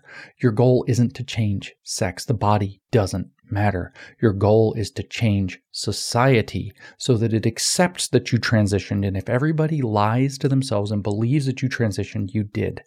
So transition completes not through more interventions, but by forcing society to affirm you, which is why you must not go with their demands for affirmation. It's not a matter of kindness or cruelty. So just one more from Butler because it echoes back to Gayle Rubin, who I'm not going to touch on beyond this, just to point out that it did. We did the three part podcast here before on thinking sex. You can look up Gayle Rubin, G A Y L E Rubin, or U B I N. Um, she said that in 1984 in Thinking Sex, something very similar. But here's what B- Butler says one last kind of section a radical theory of sex. That's what what Rubin was calling for too, must identify, and this is what Halperin ended up calling queer theory, or actually Teresa de Lauretis did, and then and um, Halperin described. A radical theory of sex must identify, describe, explain, and denounce erotic injustice and sexual oppression. Such a theory needs refined conceptual tools which can grasp the subject and hold it in view. It must build rich descriptions of sexuality as it exists in society and history. There's your so, there's your social spiritual realm, by the way. That's what spiritual means in the modern context following Hegel. It requires a convincing critical language that can convey the barbarity of sexual persecution. So, in other words, what she's saying is we're going to have queer Gnosticism, and that's what queer theory or the radical theory of sex is going to be. She says several persistent features of thought about sex inhibit the development of such a theory. Of course they do, because the demiurge isn't going to let you just break free of the prison. These assumptions are so pervasive in Western culture that they are rarely questioned. That's why you need critical, right? Thus, they tend to reappear in different political contexts, acquiring new rhetorical expressions but reproducing fundamental axioms. And what she's going to do is now is describe some or one of the powers of the normalcy demiurge, as it were, and uh, particular sexual essentialism, which is the only one we're going to talk about. One such axiom, she says, is sexual essentialism, the idea that sex is a natural force that exists prior to social life and shapes institutions. So that sex belongs to nature, is going to get obliterated. That's one of the things that's holding back a radical theory of sex, a queer Gnosticism. So, nature is the basis for concepts about sex. That's the thing that has to get brought to accusation, like satanic accusation, like the accuser, right? Judith Butler is in that role. So, just remember the, the Gnostic demiurge is the artisan, the creator, not just, he didn't just imprison man, he created the world to imprison man. He created nature as man's prison. And so uh, he did so specifically to be that prison for the spirit that man truly is. And he believes that man should be locked inside. That's the evil demiurge. Judy doesn't believe in that specifically. She believes in the social constructions of sex, gender, etc., trapping what you are in terms of who you really think you are. And the vehicle here is sexual essentialism, that you believe that sex precedes social forces. Sex is before social forces, and there's something essential about being male or female, sexual essentialism. She says sexual essentialism is embedded in the folk wisdoms of Western societies. She's trying to paint it as backwards, which considers sex to be eternally unchanging, asocial, transhistorical. In other words, they apply to everybody all the time, everywhere, and are universal to humanity. They don't change. So, here again, she's locating sex essentialism in humanity's wrong beliefs about nature as she sees it and what nature implies. In other words, she's treating nature the same way that the Gnostics treated uh, nature as the creation of evil demiurgic forces. What she's actually saying is that biological science is actually downstream from these same social forces. It's not so. So when somebody says that they're a biologist and they understand science, they're completely discredited already in queer theory because what they're saying is I've bought into the system and I'm using these tools that I consider to be scientific to reassert the system. Because man is his own demiurge in modern and postmodern Gnosticism through that social spiritual formulation, the sociological social spiritual formulation articulated by Rousseau and codified by Hegel. She break, she drags medical science into this, so you're not going to get her that way. Dominated, she says, for over a century by medicine, psychiatry, and psychology, the academic study of sex has reproduced essentialism. So she's saying that there is nothing essential to your sex. That's not where it comes from. It doesn't come from your body, it comes from society telling your body what it has to be. And we got it all backwards, and medicine, psychiatry, psychology all back it up. All the so called sciences that claim to study nature are just power laden tools. This is postmodern 101 that the, the people who have access to power use to justify their claims. I say it's postmodern 101, but Marx did it too. There's, you know, the real science and the fake science. There's Soviet science for Lenin, and then there's bourgeois science, right? It's the same thing. And the claim to scientific authority is just a claim to be able to maintain power, and they claim that they are seeing through that lie. The powerful construct science to serve the interests of the powerful, and therefore it's actually not science, it's actually politics by other means. Truth is not a real thing here. There's only strategy and power. What people call truth is only a function of power, and that power is wittingly or unwittingly demiurgic, carceral, and eh, desiring control over that which it sees as inferior and the other, that which is external to itself. In other words, in a sense, if you were to combine Gnosticism and Hermeticism, the Hermetic God creates the material world in order to know itself, but then it doesn't want to know itself. So it represses that in some sense. Uh, it's a it's a ham-fisted thing I just did, but it's kind of what it's like. She says these fields classify sex as a property of individuals. Mm, it's a social property, folks. She says it may reside in their hormones or their psyches. It may be construed as psychological or psych, uh, physiological or psychological. But within these ethno scientific categories, sexuality has no history and no significant social determinant. See, she, you're saying you're wrong. It's it's a social phenomenon. And then she cites Foucault as the person who breaks us free of that. Michel Foucault's The History of Sexuality from 1978 has been the most influential and emblematic text of this new scholarship on sex. So again, we have Foucault named as the grand wizard who's breaking us free of the prison of being with his queer Gnosticism, which is being referred to as, quote, the new scholarship on sex. Scholarship means scholars have the secret knowledge that's higher than the boring scientific truth. Foucault, she says, criticizes the traditional understanding of sexuality as a natural libido yearning to break free of social constraint. He argues that desires are not pre existing biological entities. You're not born that way, kids. But rather, that they are constituted in the course of historically specific social practices. And this is where I, we're almost done with Judith Butler. But look, this is the, again, this is the modernist and postmodernist Gnostic view of that social spiritual realm, the progression of, quote, historically specific social practices. That's the key. that includes through the revolutions that transform and sublate them over time. That's histor- history progressing through the clash of opposites, through the Hermetic process. Queer consciousness then includes the idea that sex and the underlying desires are only comprehensible as a social spiritual phenomenon that are subject to dialectical evolution through hermetic alchemy, people discovering the greater, higher truth through the dialectical process by removing distinctions. They are something that is becoming, progressing toward what it always should have been, which is completely free and without any clarifying distinctions. They are thus cut free of the connection to physical reality entirely. And queer gnosis is coming to understand this belief. You get your queer gnosis by understanding biology doesn't matter to who you actually are, just like you see in, on the ground.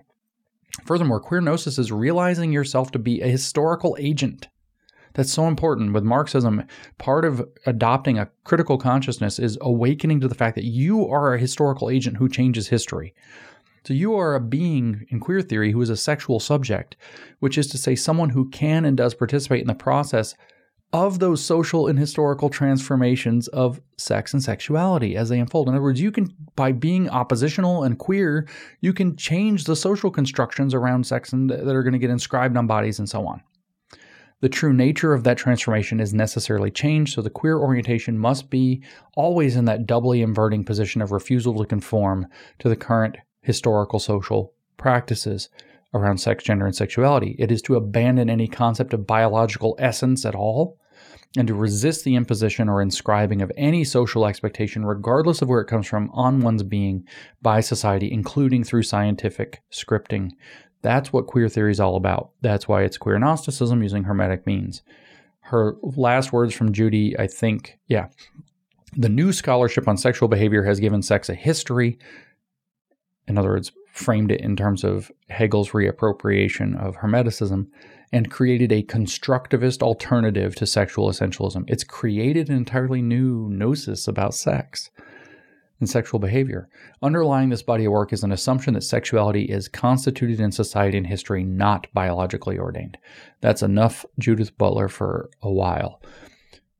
So, one of the ways all of this manifests, obviously, is in the transgender cult or transmutilation cult, whatever we want to call it, which is a subcult of queer Gnosticism. In fact, that's probably the most specific and overt version of the queer Gnostic Hermetic cult. That's why I used it as an example earlier in transition, you are self begetting quite literally. You are awakening that there's a difference between you and your outside appearance and what's being imposed and inscripted on your body by social constructions. And you decide to change your gender in order to begin the process of forcing society to accept and affirm that and transform the world through the Hermetic principle of correspondence. One of the leading lights of the theory behind the transgender phenomenon is Judith slash Jack Halberstam.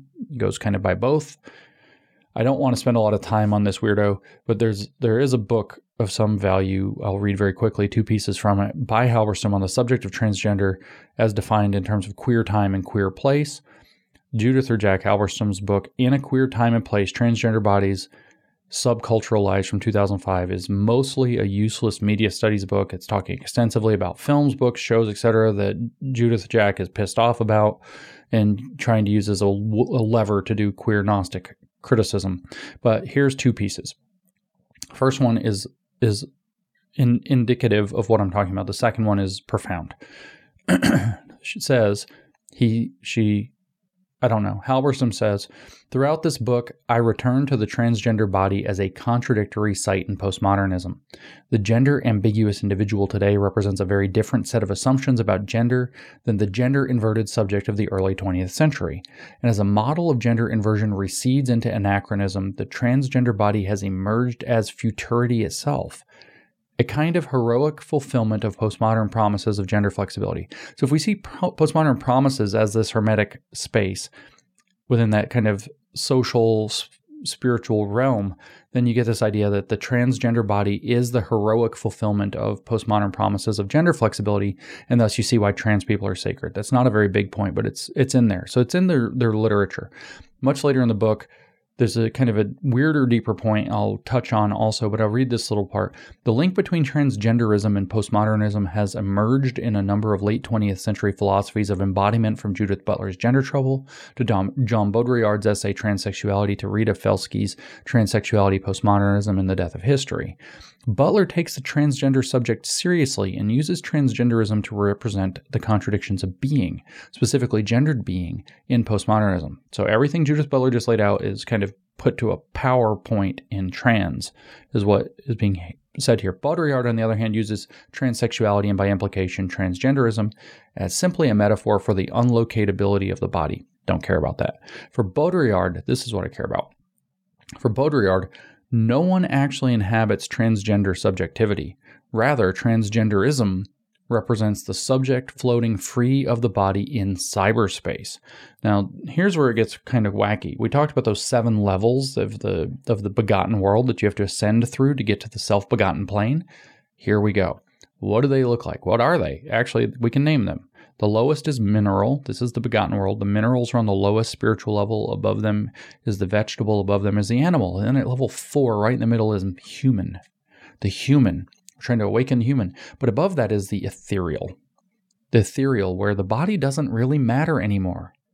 It's the social environment or cyberspace, which you plug into with an Ethernet cable and you can live in the metaverse and have your own avatar and be whoever you want today.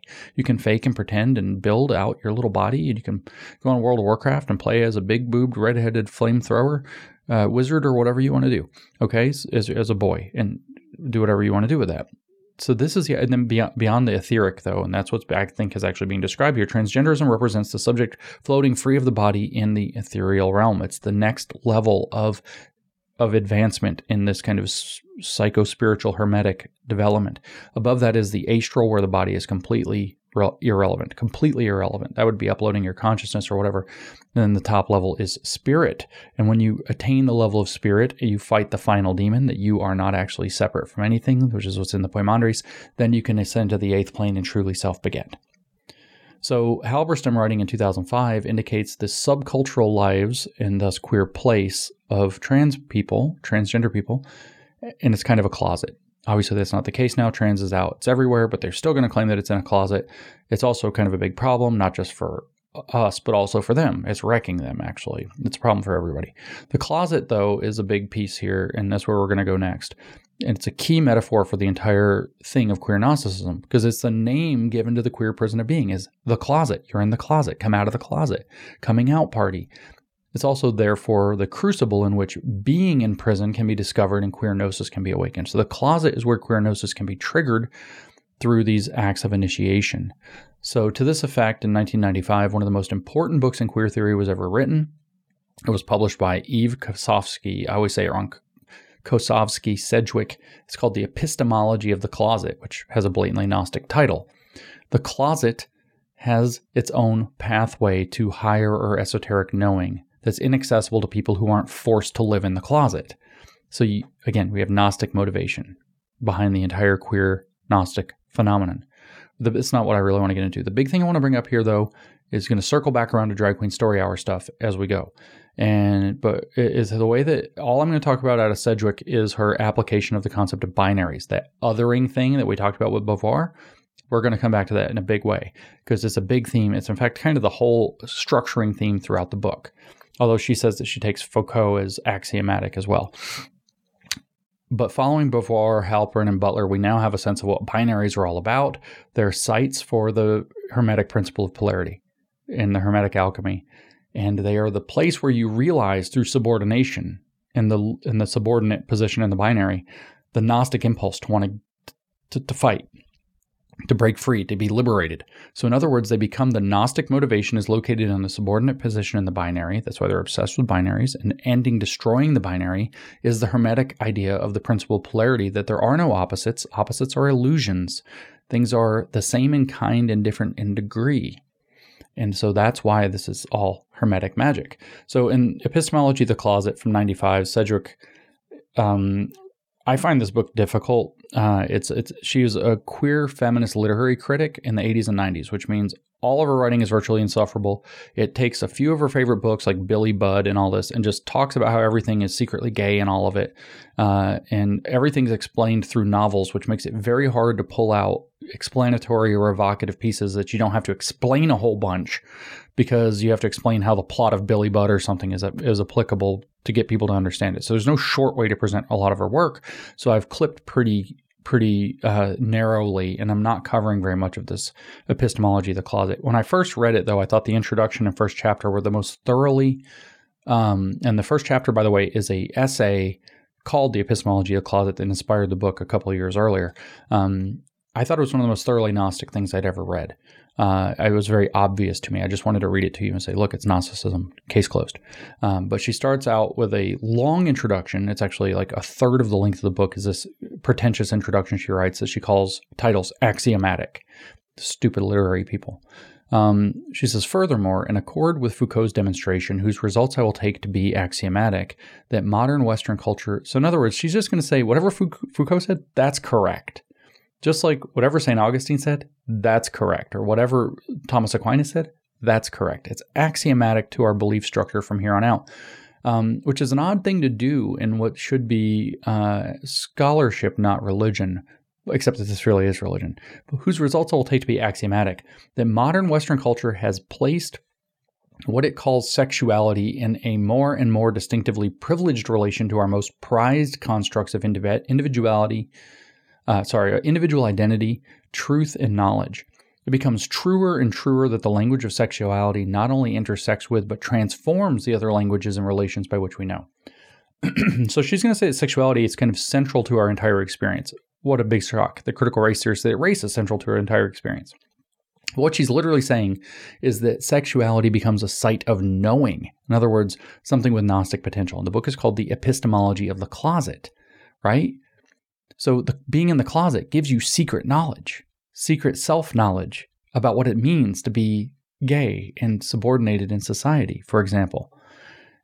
And then she brings up a hermetic point that this dialectical dynamism, the principal polarity, the binaries. But she says one main strand of argument in this book is deconstructive in a fairly specific sense. She's very Derridean actually here rather than Foucauldian, but that's neither here nor there. The analytic move it makes is to demonstrate that the categories presented in a culture as symmetrical binary oppositions, heterosexual, homosexual in this case, actually subsist in a more unsettled and dynamic tacit relation according to which first term B is not symmetrical with but is subordinated to term A. In other words, heterosexual is better than homosexual is an implicit assumption, is what she's saying. But second, the ontologically valorized term A actually depends for its meaning on the simultaneous subsumption of the exclusion term B. So that sounds really complicated, but what she's saying is you can't comprehend the concept of heterosexual without understanding the concept of homosexual as its opposition. You can't understand the concept of man without understanding that it's different from women. Otherwise, we'd all just be people, right? Or we'd all just be sexual. You have to have the lesser thing, the subordinated identity, to understand the, the dominant identity. This is the master slave dialectic or the, what's it called? Bondsman, whatever. It's got a name that doesn't piss people off for politically correct reasons. It's the master slave dialectic is laid out not just by Hegel and famously Nietzsche, but also uh, in genealogy mor- morals, but very early on in the uh, the writing of Rousseau. Uh, but where, where, where the dialectic was being played out between man's fundamental nature. He was more about savages and civilized, but it becomes very clearly that the the master can't know what's wrong in the slave's life because he's the master. But the slave knows exactly how the master works and he knows what's wrong in his life. So the undermined thing gains special secret knowledge. This is the same as in Marx, though. He said that suffering as uh, the oppression, uh, systemic oppression, is what gives you knowledge of systemic oppression that get, uh, awakens you to class consciousness to be able to become a historical subject to throw it off. So you have the binaries aren't neutral. You have a better term and a worse term. And in fact, the one that uh, both terms gain their meaning from the other term. You're hearing the principle of polarity expressed, is what you're hearing. She says, in third, the question of priority between the supposed central and supposed marginal category of each dyad is irresolvably unstable, an instability caused by the fact that the term B, that's the inferior, is constituted at once. Uh, as at once internal and external to term A. So she's just expressing the uh, the the principle of polarity. Right? It's, it's literally the principle of polarity from uh, from Hermeticism, but now it has a power dynamic added into it. It's now got a critical element added into it, a moral upside and a moral downside of oppression in this case. So it's actually also a reformulation or restatement of the Beauvoir, uh, Halperin, Butler queer alchemy idea that the thing that's in the subordinated position has to try to define itself absent the thing above it, but neither one can define themselves that way. So then she obsesses about these binaries. I'm just pointing out that this is this is hermetic though. Um, she gets into these binaries and we see a lot more of the queer hermetic magic. I'm not actually focusing on the Gnostic side, even though that's what the epistemology of the closet is the gnosis. It tells you from what she was saying. She says to, to understand these conceptual relations as irresolvably unstable is not, however, to understand them as ineffectuous or inefficacious, sorry, or innocuous. It is at least premature when Roland Barthes prophesies that, quote, once the paradigm is blurred, utopia begins. Did you hear that? When the paradigm is blurred, the constrictions aren't there anymore. So utopia begins the second the blurring begins. That's why they blur boundaries.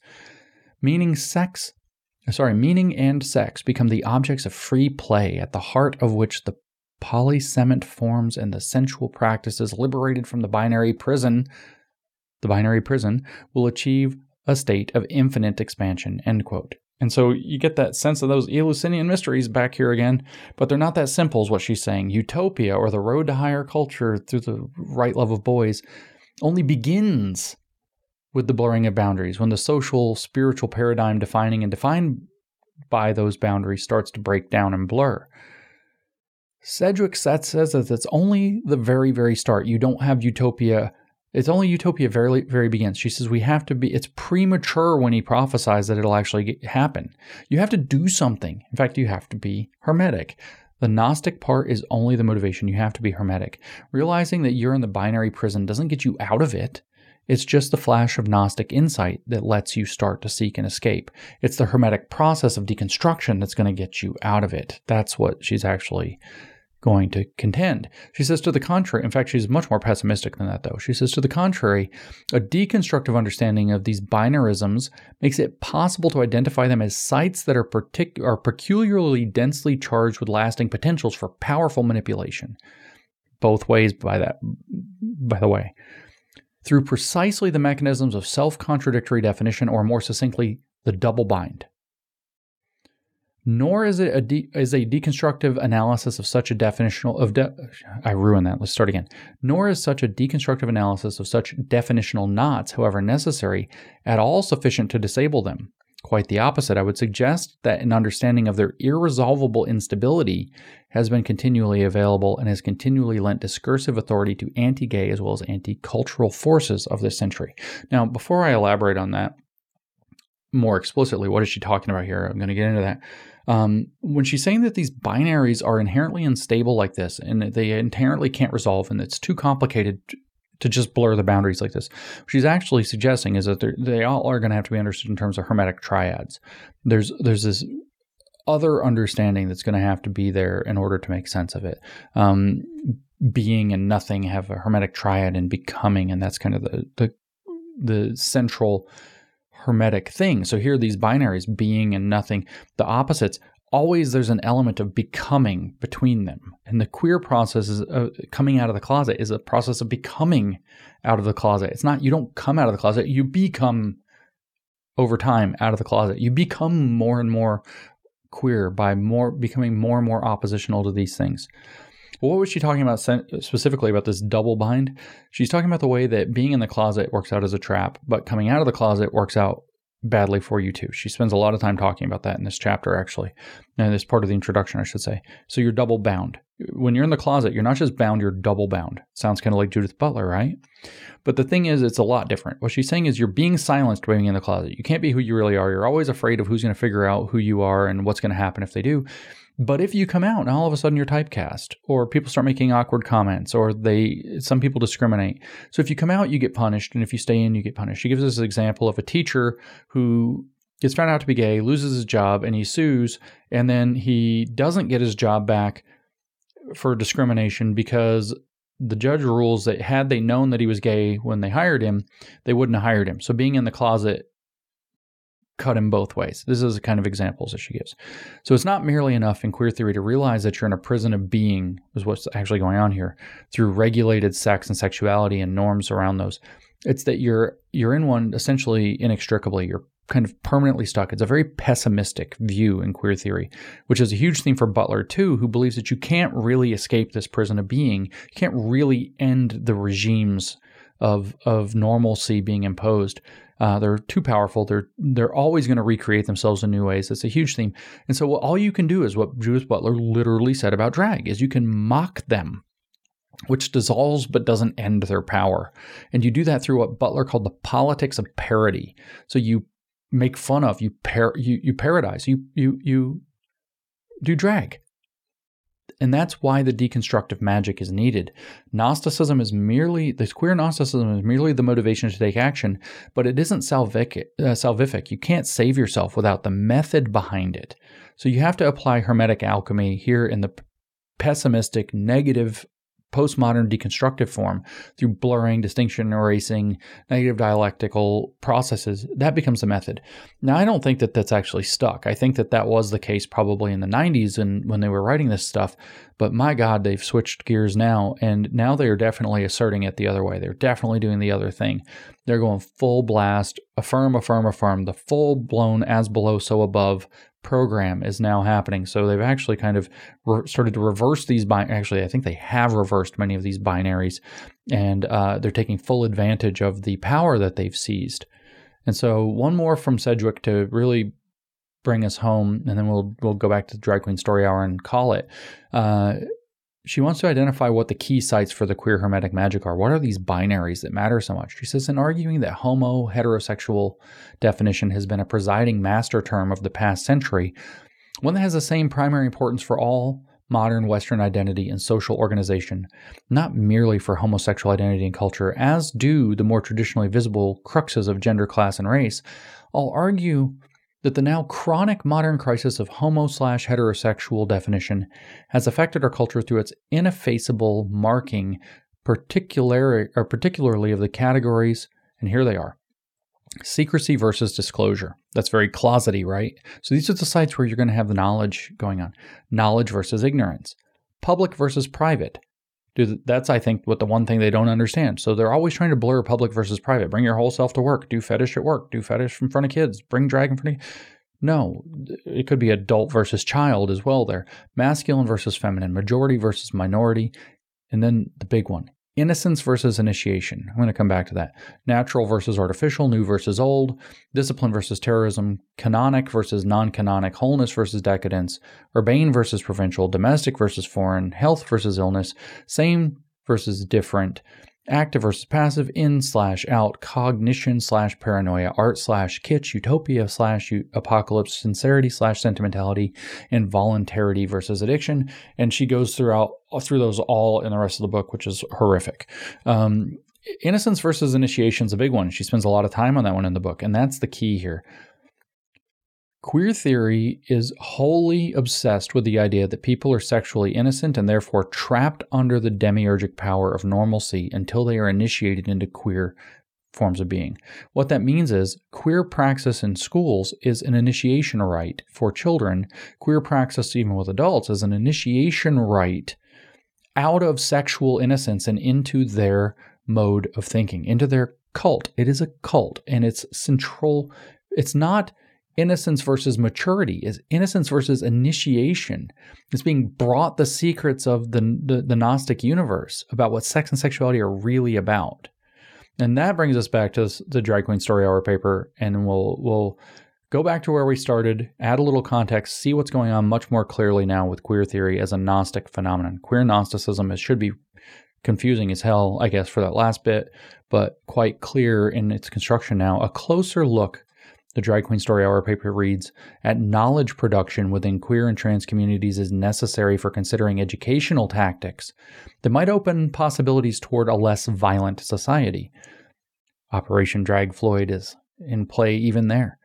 Many efforts aimed at LGBTQ no Q, sorry, LGBT inclusion have replaced one monolithic script of gender with another.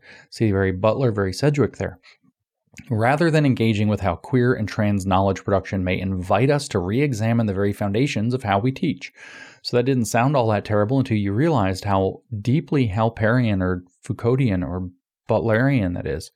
And their refusal to comply with the dominant paradigm, there's Halperin's definition of queer. Queer and trans communities reach toward a different kind of world. It's transformative, it's hermetic, it's alchemy.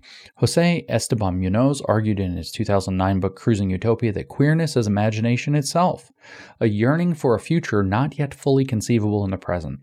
So let's read his quote one more time. It should make a lot more sense and be a lot more creepy than when I read it at the beginning. Queerness is not here yet. Queerness is an ideality. Maybe we should call it heaven or the kingdom. The kingdom is not here yet. The kingdom is an ideality.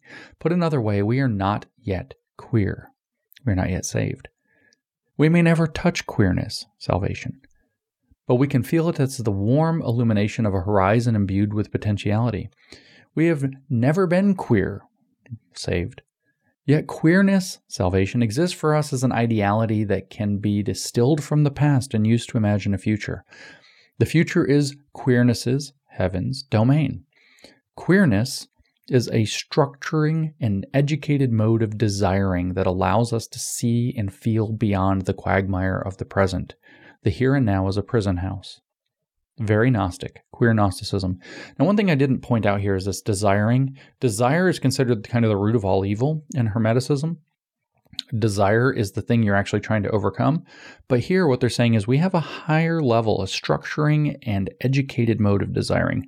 We have desiring that escapes the evil of desire, is what they're saying. Queer desire escapes the evil of desire in a hermetic sense. This is a hermetic religion. They're inducing your children into a hermetic religious cult using sex and sexuality at its center. Now, here's another quote from, from the paper, and it's the last thing I'll read. Drag Queen Story Hour is, a is pedagogical without being particularly pedantic. There are few neat and tidy lessons, no repetitively stated objectives, no scripted curriculum aside from the text of the books read aloud. Instead, the program is based largely on improvised performance and the appeal of aesthetics. Building from Munoz 2009, which we just read, by the way, we suggest that the aesthetic dimension of drag pedagogy engages with potentiality, that which does not exist in present material form but on the horizon, rather than possibility, that which already exists in a tangible and real way. See, potentiality, becoming, transformative. This is hermetic. And you can have a glimpse of it through the gnosis that we're trapped in something that's not that. They say while there is a loose and practically oriented common architecture to a story hour, read a story, sing a song, rinse, repeat, the queens do very little to teach anything explicitly. There is no lesson on the meaning of gender, no worksheets on how to be kind, all that is blase. Such activities would betray integrity to form. Instead, the queens empl- employ a more dialogic approach to pedagogy. That's what Freire called the Gnostic cycle, by the way, in the Pedagogy of Freedom. It's Paulo Freire's dialogic model. He said it is in explicitly, in his own words, repeatedly, like seven times, the Gnostic cycle. Instead, the Queens employ, employ a more dialogic approach to pedagogy that is largely built on a captivating aesthetic that seeks to broaden the imagination. The educational philosopher Maxine Greene, deeply concerned with wide awakeness of awareness of what it is to be in the world, wrote, to tap into imagination is to become able to break with what is supposedly fixed and finished, objectively and independently real. It is to see beyond the imagine what the imaginer has called normal or common sensible and to carve out new orders in experience.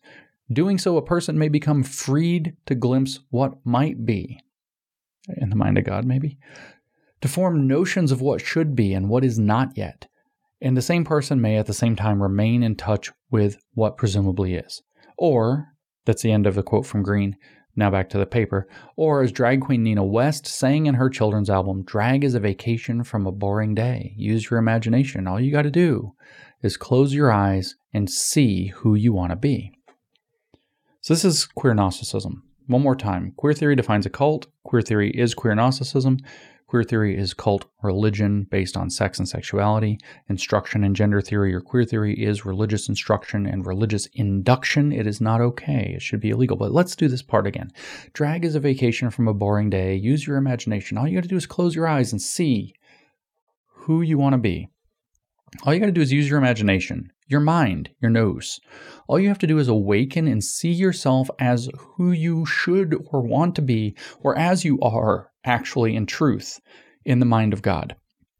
That's gnosis. You see yourself, you see a glimpse of yourself and the world as it should exist, as portrayed in the mind of God, that you believe that you have had secret knowledge of. And that secret knowledge can save you and save others. You can break free of the social conditioning that has imprisoned your body, that in turn imprisons who you are. You're imprisoned by the social construction. So, what you're going to do is praxis to transform the world. You're going to transform yourself to force the world around you to accept it, as below, so above. And when you transform the world around you, it will transform people into further acceptance and affirmation, because as b- above, so below. And so we transform a world into its potentialities. It all starts with seeing yourself as you believe you actually are, your true self, your unvarnished self, not the self that's been ruined and fallen and conditioned and imprisoned by the social constructions, by the demiurge. It is the, the self that is free or can be freed of those things if you knew yourself that way. And then you enter into a process of transformation. And that process of transformation is to self beget as you perceive yourself within what you believe is a glimpse of yourself in the mind of God.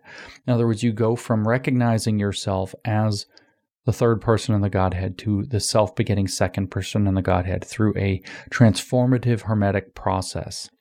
You force society to reify that in order to make it work because the spiritual realm that you're actually needing to transform is the social environment this, where socialization occurs. And you're going to transform society so that you can transform people by seizing the means of production of normalcy and what it means to be normal and what it means to be healthy and good and what it means to develop healthily in, as a human being. That's queer Gnosticism. It is a cult religion. It is a destructive cult religion. Things like Drag Queen Story Hour are dragging you into it. It's not just superficial for me to say so, it's very deep. I rushed a little bit through Butler because it's getting long. Halperin makes it very clear. But we could pick almost any text in queer theory and very quickly find these same themes. You're imprisoned in who you are by the social constructions of, of, of, society about sex, gender, and sexuality, or fatness, or ability status, or whatever else. You're imprisoned by those.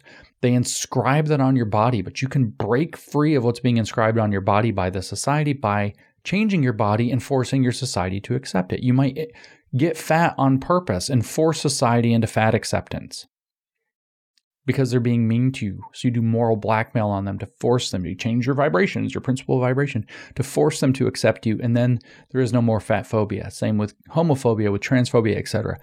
That's what this system is. It is a cult of trying to force society into a single unified mind that begets itself into a liberated utopia. It's a cult the process literally involves destroying yourself in order to make society accept you as destroyed. It's extraordinarily unhealthy. It explicitly rejects reality and biology for its cult beliefs instead. So you know that there's going to be a collision with reality. Reality is going to void this or veto this eventually. It will definitely do so. So it is unambiguously a destructive cult that believes that it knows the secret of reality and that the secret of reality is that it's actually being so it's actually socially conditioned. There is no real reality. There's a social reality. The social spirit and that social spirit can be transformed and the process of transforming it is transforming yourself and forcing society to accept you. And then when society accepts you it will accept everybody like you and the idea of normalcy will go away. It will be abolished. It will all be over. And this is like i said the Gnostic impulse being executed through Hermetic means around sex, gender, and sexuality. Queer theory is the doctrine of a cult. That cult should be called queer Gnosticism. It should be treated as a cult. We should not be teaching it in schools. It should be regarded as religious instruction and religious cult induction. It's a violation of the First Amendment. It's a violation of God knows how many civil rights. It is absolutely unacceptable. We need to recognize it for what it is. The people in our lives who are caught up in it, doing their pronouns, for example, that's an initiation rite, by the way. You're all of a sudden suggesting that the social realm, the social spirit realm of Hegel is where sex and gender really lie. All you have to do is start changing the words. It's discursively inscripted. So, all of the friends and family we have that are trapped and being damaged by this, they're pulled into a cult. It's a very unhealthy cult. The parents pushing this on their kids have Transhausen by proxy, some people are saying. It's a manifestation of the psychological disorder Munchausen's by proxy, where you gain social status by being, say, the mother of a sick child. Or in this case, the mother of a trans child, or the mother of, oh my God, it's so hard for them, and I'm so supportive. I'm such a good supporter. They're terrified of the boogeyman of the gay or of the, the, the, socially conservative father who would reject and disown his gay son. So they affirm this crap to the point where they're destroying our kids. But the people who are getting pulled into this are being pulled into a cult. It's very hard to see reality once you're in a cult. You have the goggles on, reality is distorted. We have to understand this. That's why I want to put this out as Gnosticism. But if you understand why queer theory is Gnosticism, because queer theory is a derivative postmodern branch of Marxist thought, you can understand why Marxism is Gnostic. You can understand why the entire woke cult, including its sustainability arms, where the earth is the oppressed other that we have to save from itself through special knowledge of sustainability, you can see why that entire Agenda 2030 is a Gnostic cult as well. And I think queer theory is actually one of the easier ways to see the actual application of the Gnostic impulse. I'm trapped in a body because of social constructions. I didn't want to be born in this body, and I hate the way society says I have to be because of this body. And so I'm going to attack society for the crime of me being in this, for the crime of imposing upon this body who I'm supposed to be when I feel like I should be somebody else. That's the Gnostic impulse. And the Hermetic practice of transforming yourself to transform society, of trying to raise yourself and everybody else to the level of the self begetting to realize that you are God and have the absolute authority over yourself and everybody else to transform the world and yourself and everybody according to the view you believe that you have, because you believe that your mind is not separate from the mind of God, and therefore you are God. And so, as it says on the Poimandres, you know, you've got to not delay. Now that you know this, let me actually find that real quick and we'll close with the Poimandres again. Didn't think I was going to do this, so I don't have it at the bottom again. Um, I don't remember where it was. Uh, the Poimandres said, you know, you can't delay. Um, know how to find it very quickly. F24. Okay. Um, sorry. That's my uh, not very profound ending. The Poimandres says it very clearly. So then, in due order, they ascend to the Father, and they surrender themselves to the powers. And becoming the powers, they are merged in God. This is the end, the supreme good for those who have had the higher knowledge to become God. Well, then, with trans cult, why do you delay? Should you not, having received all, become the guide to those who are worthy, so that the human race may be saved by, in this case, drag queens, through you?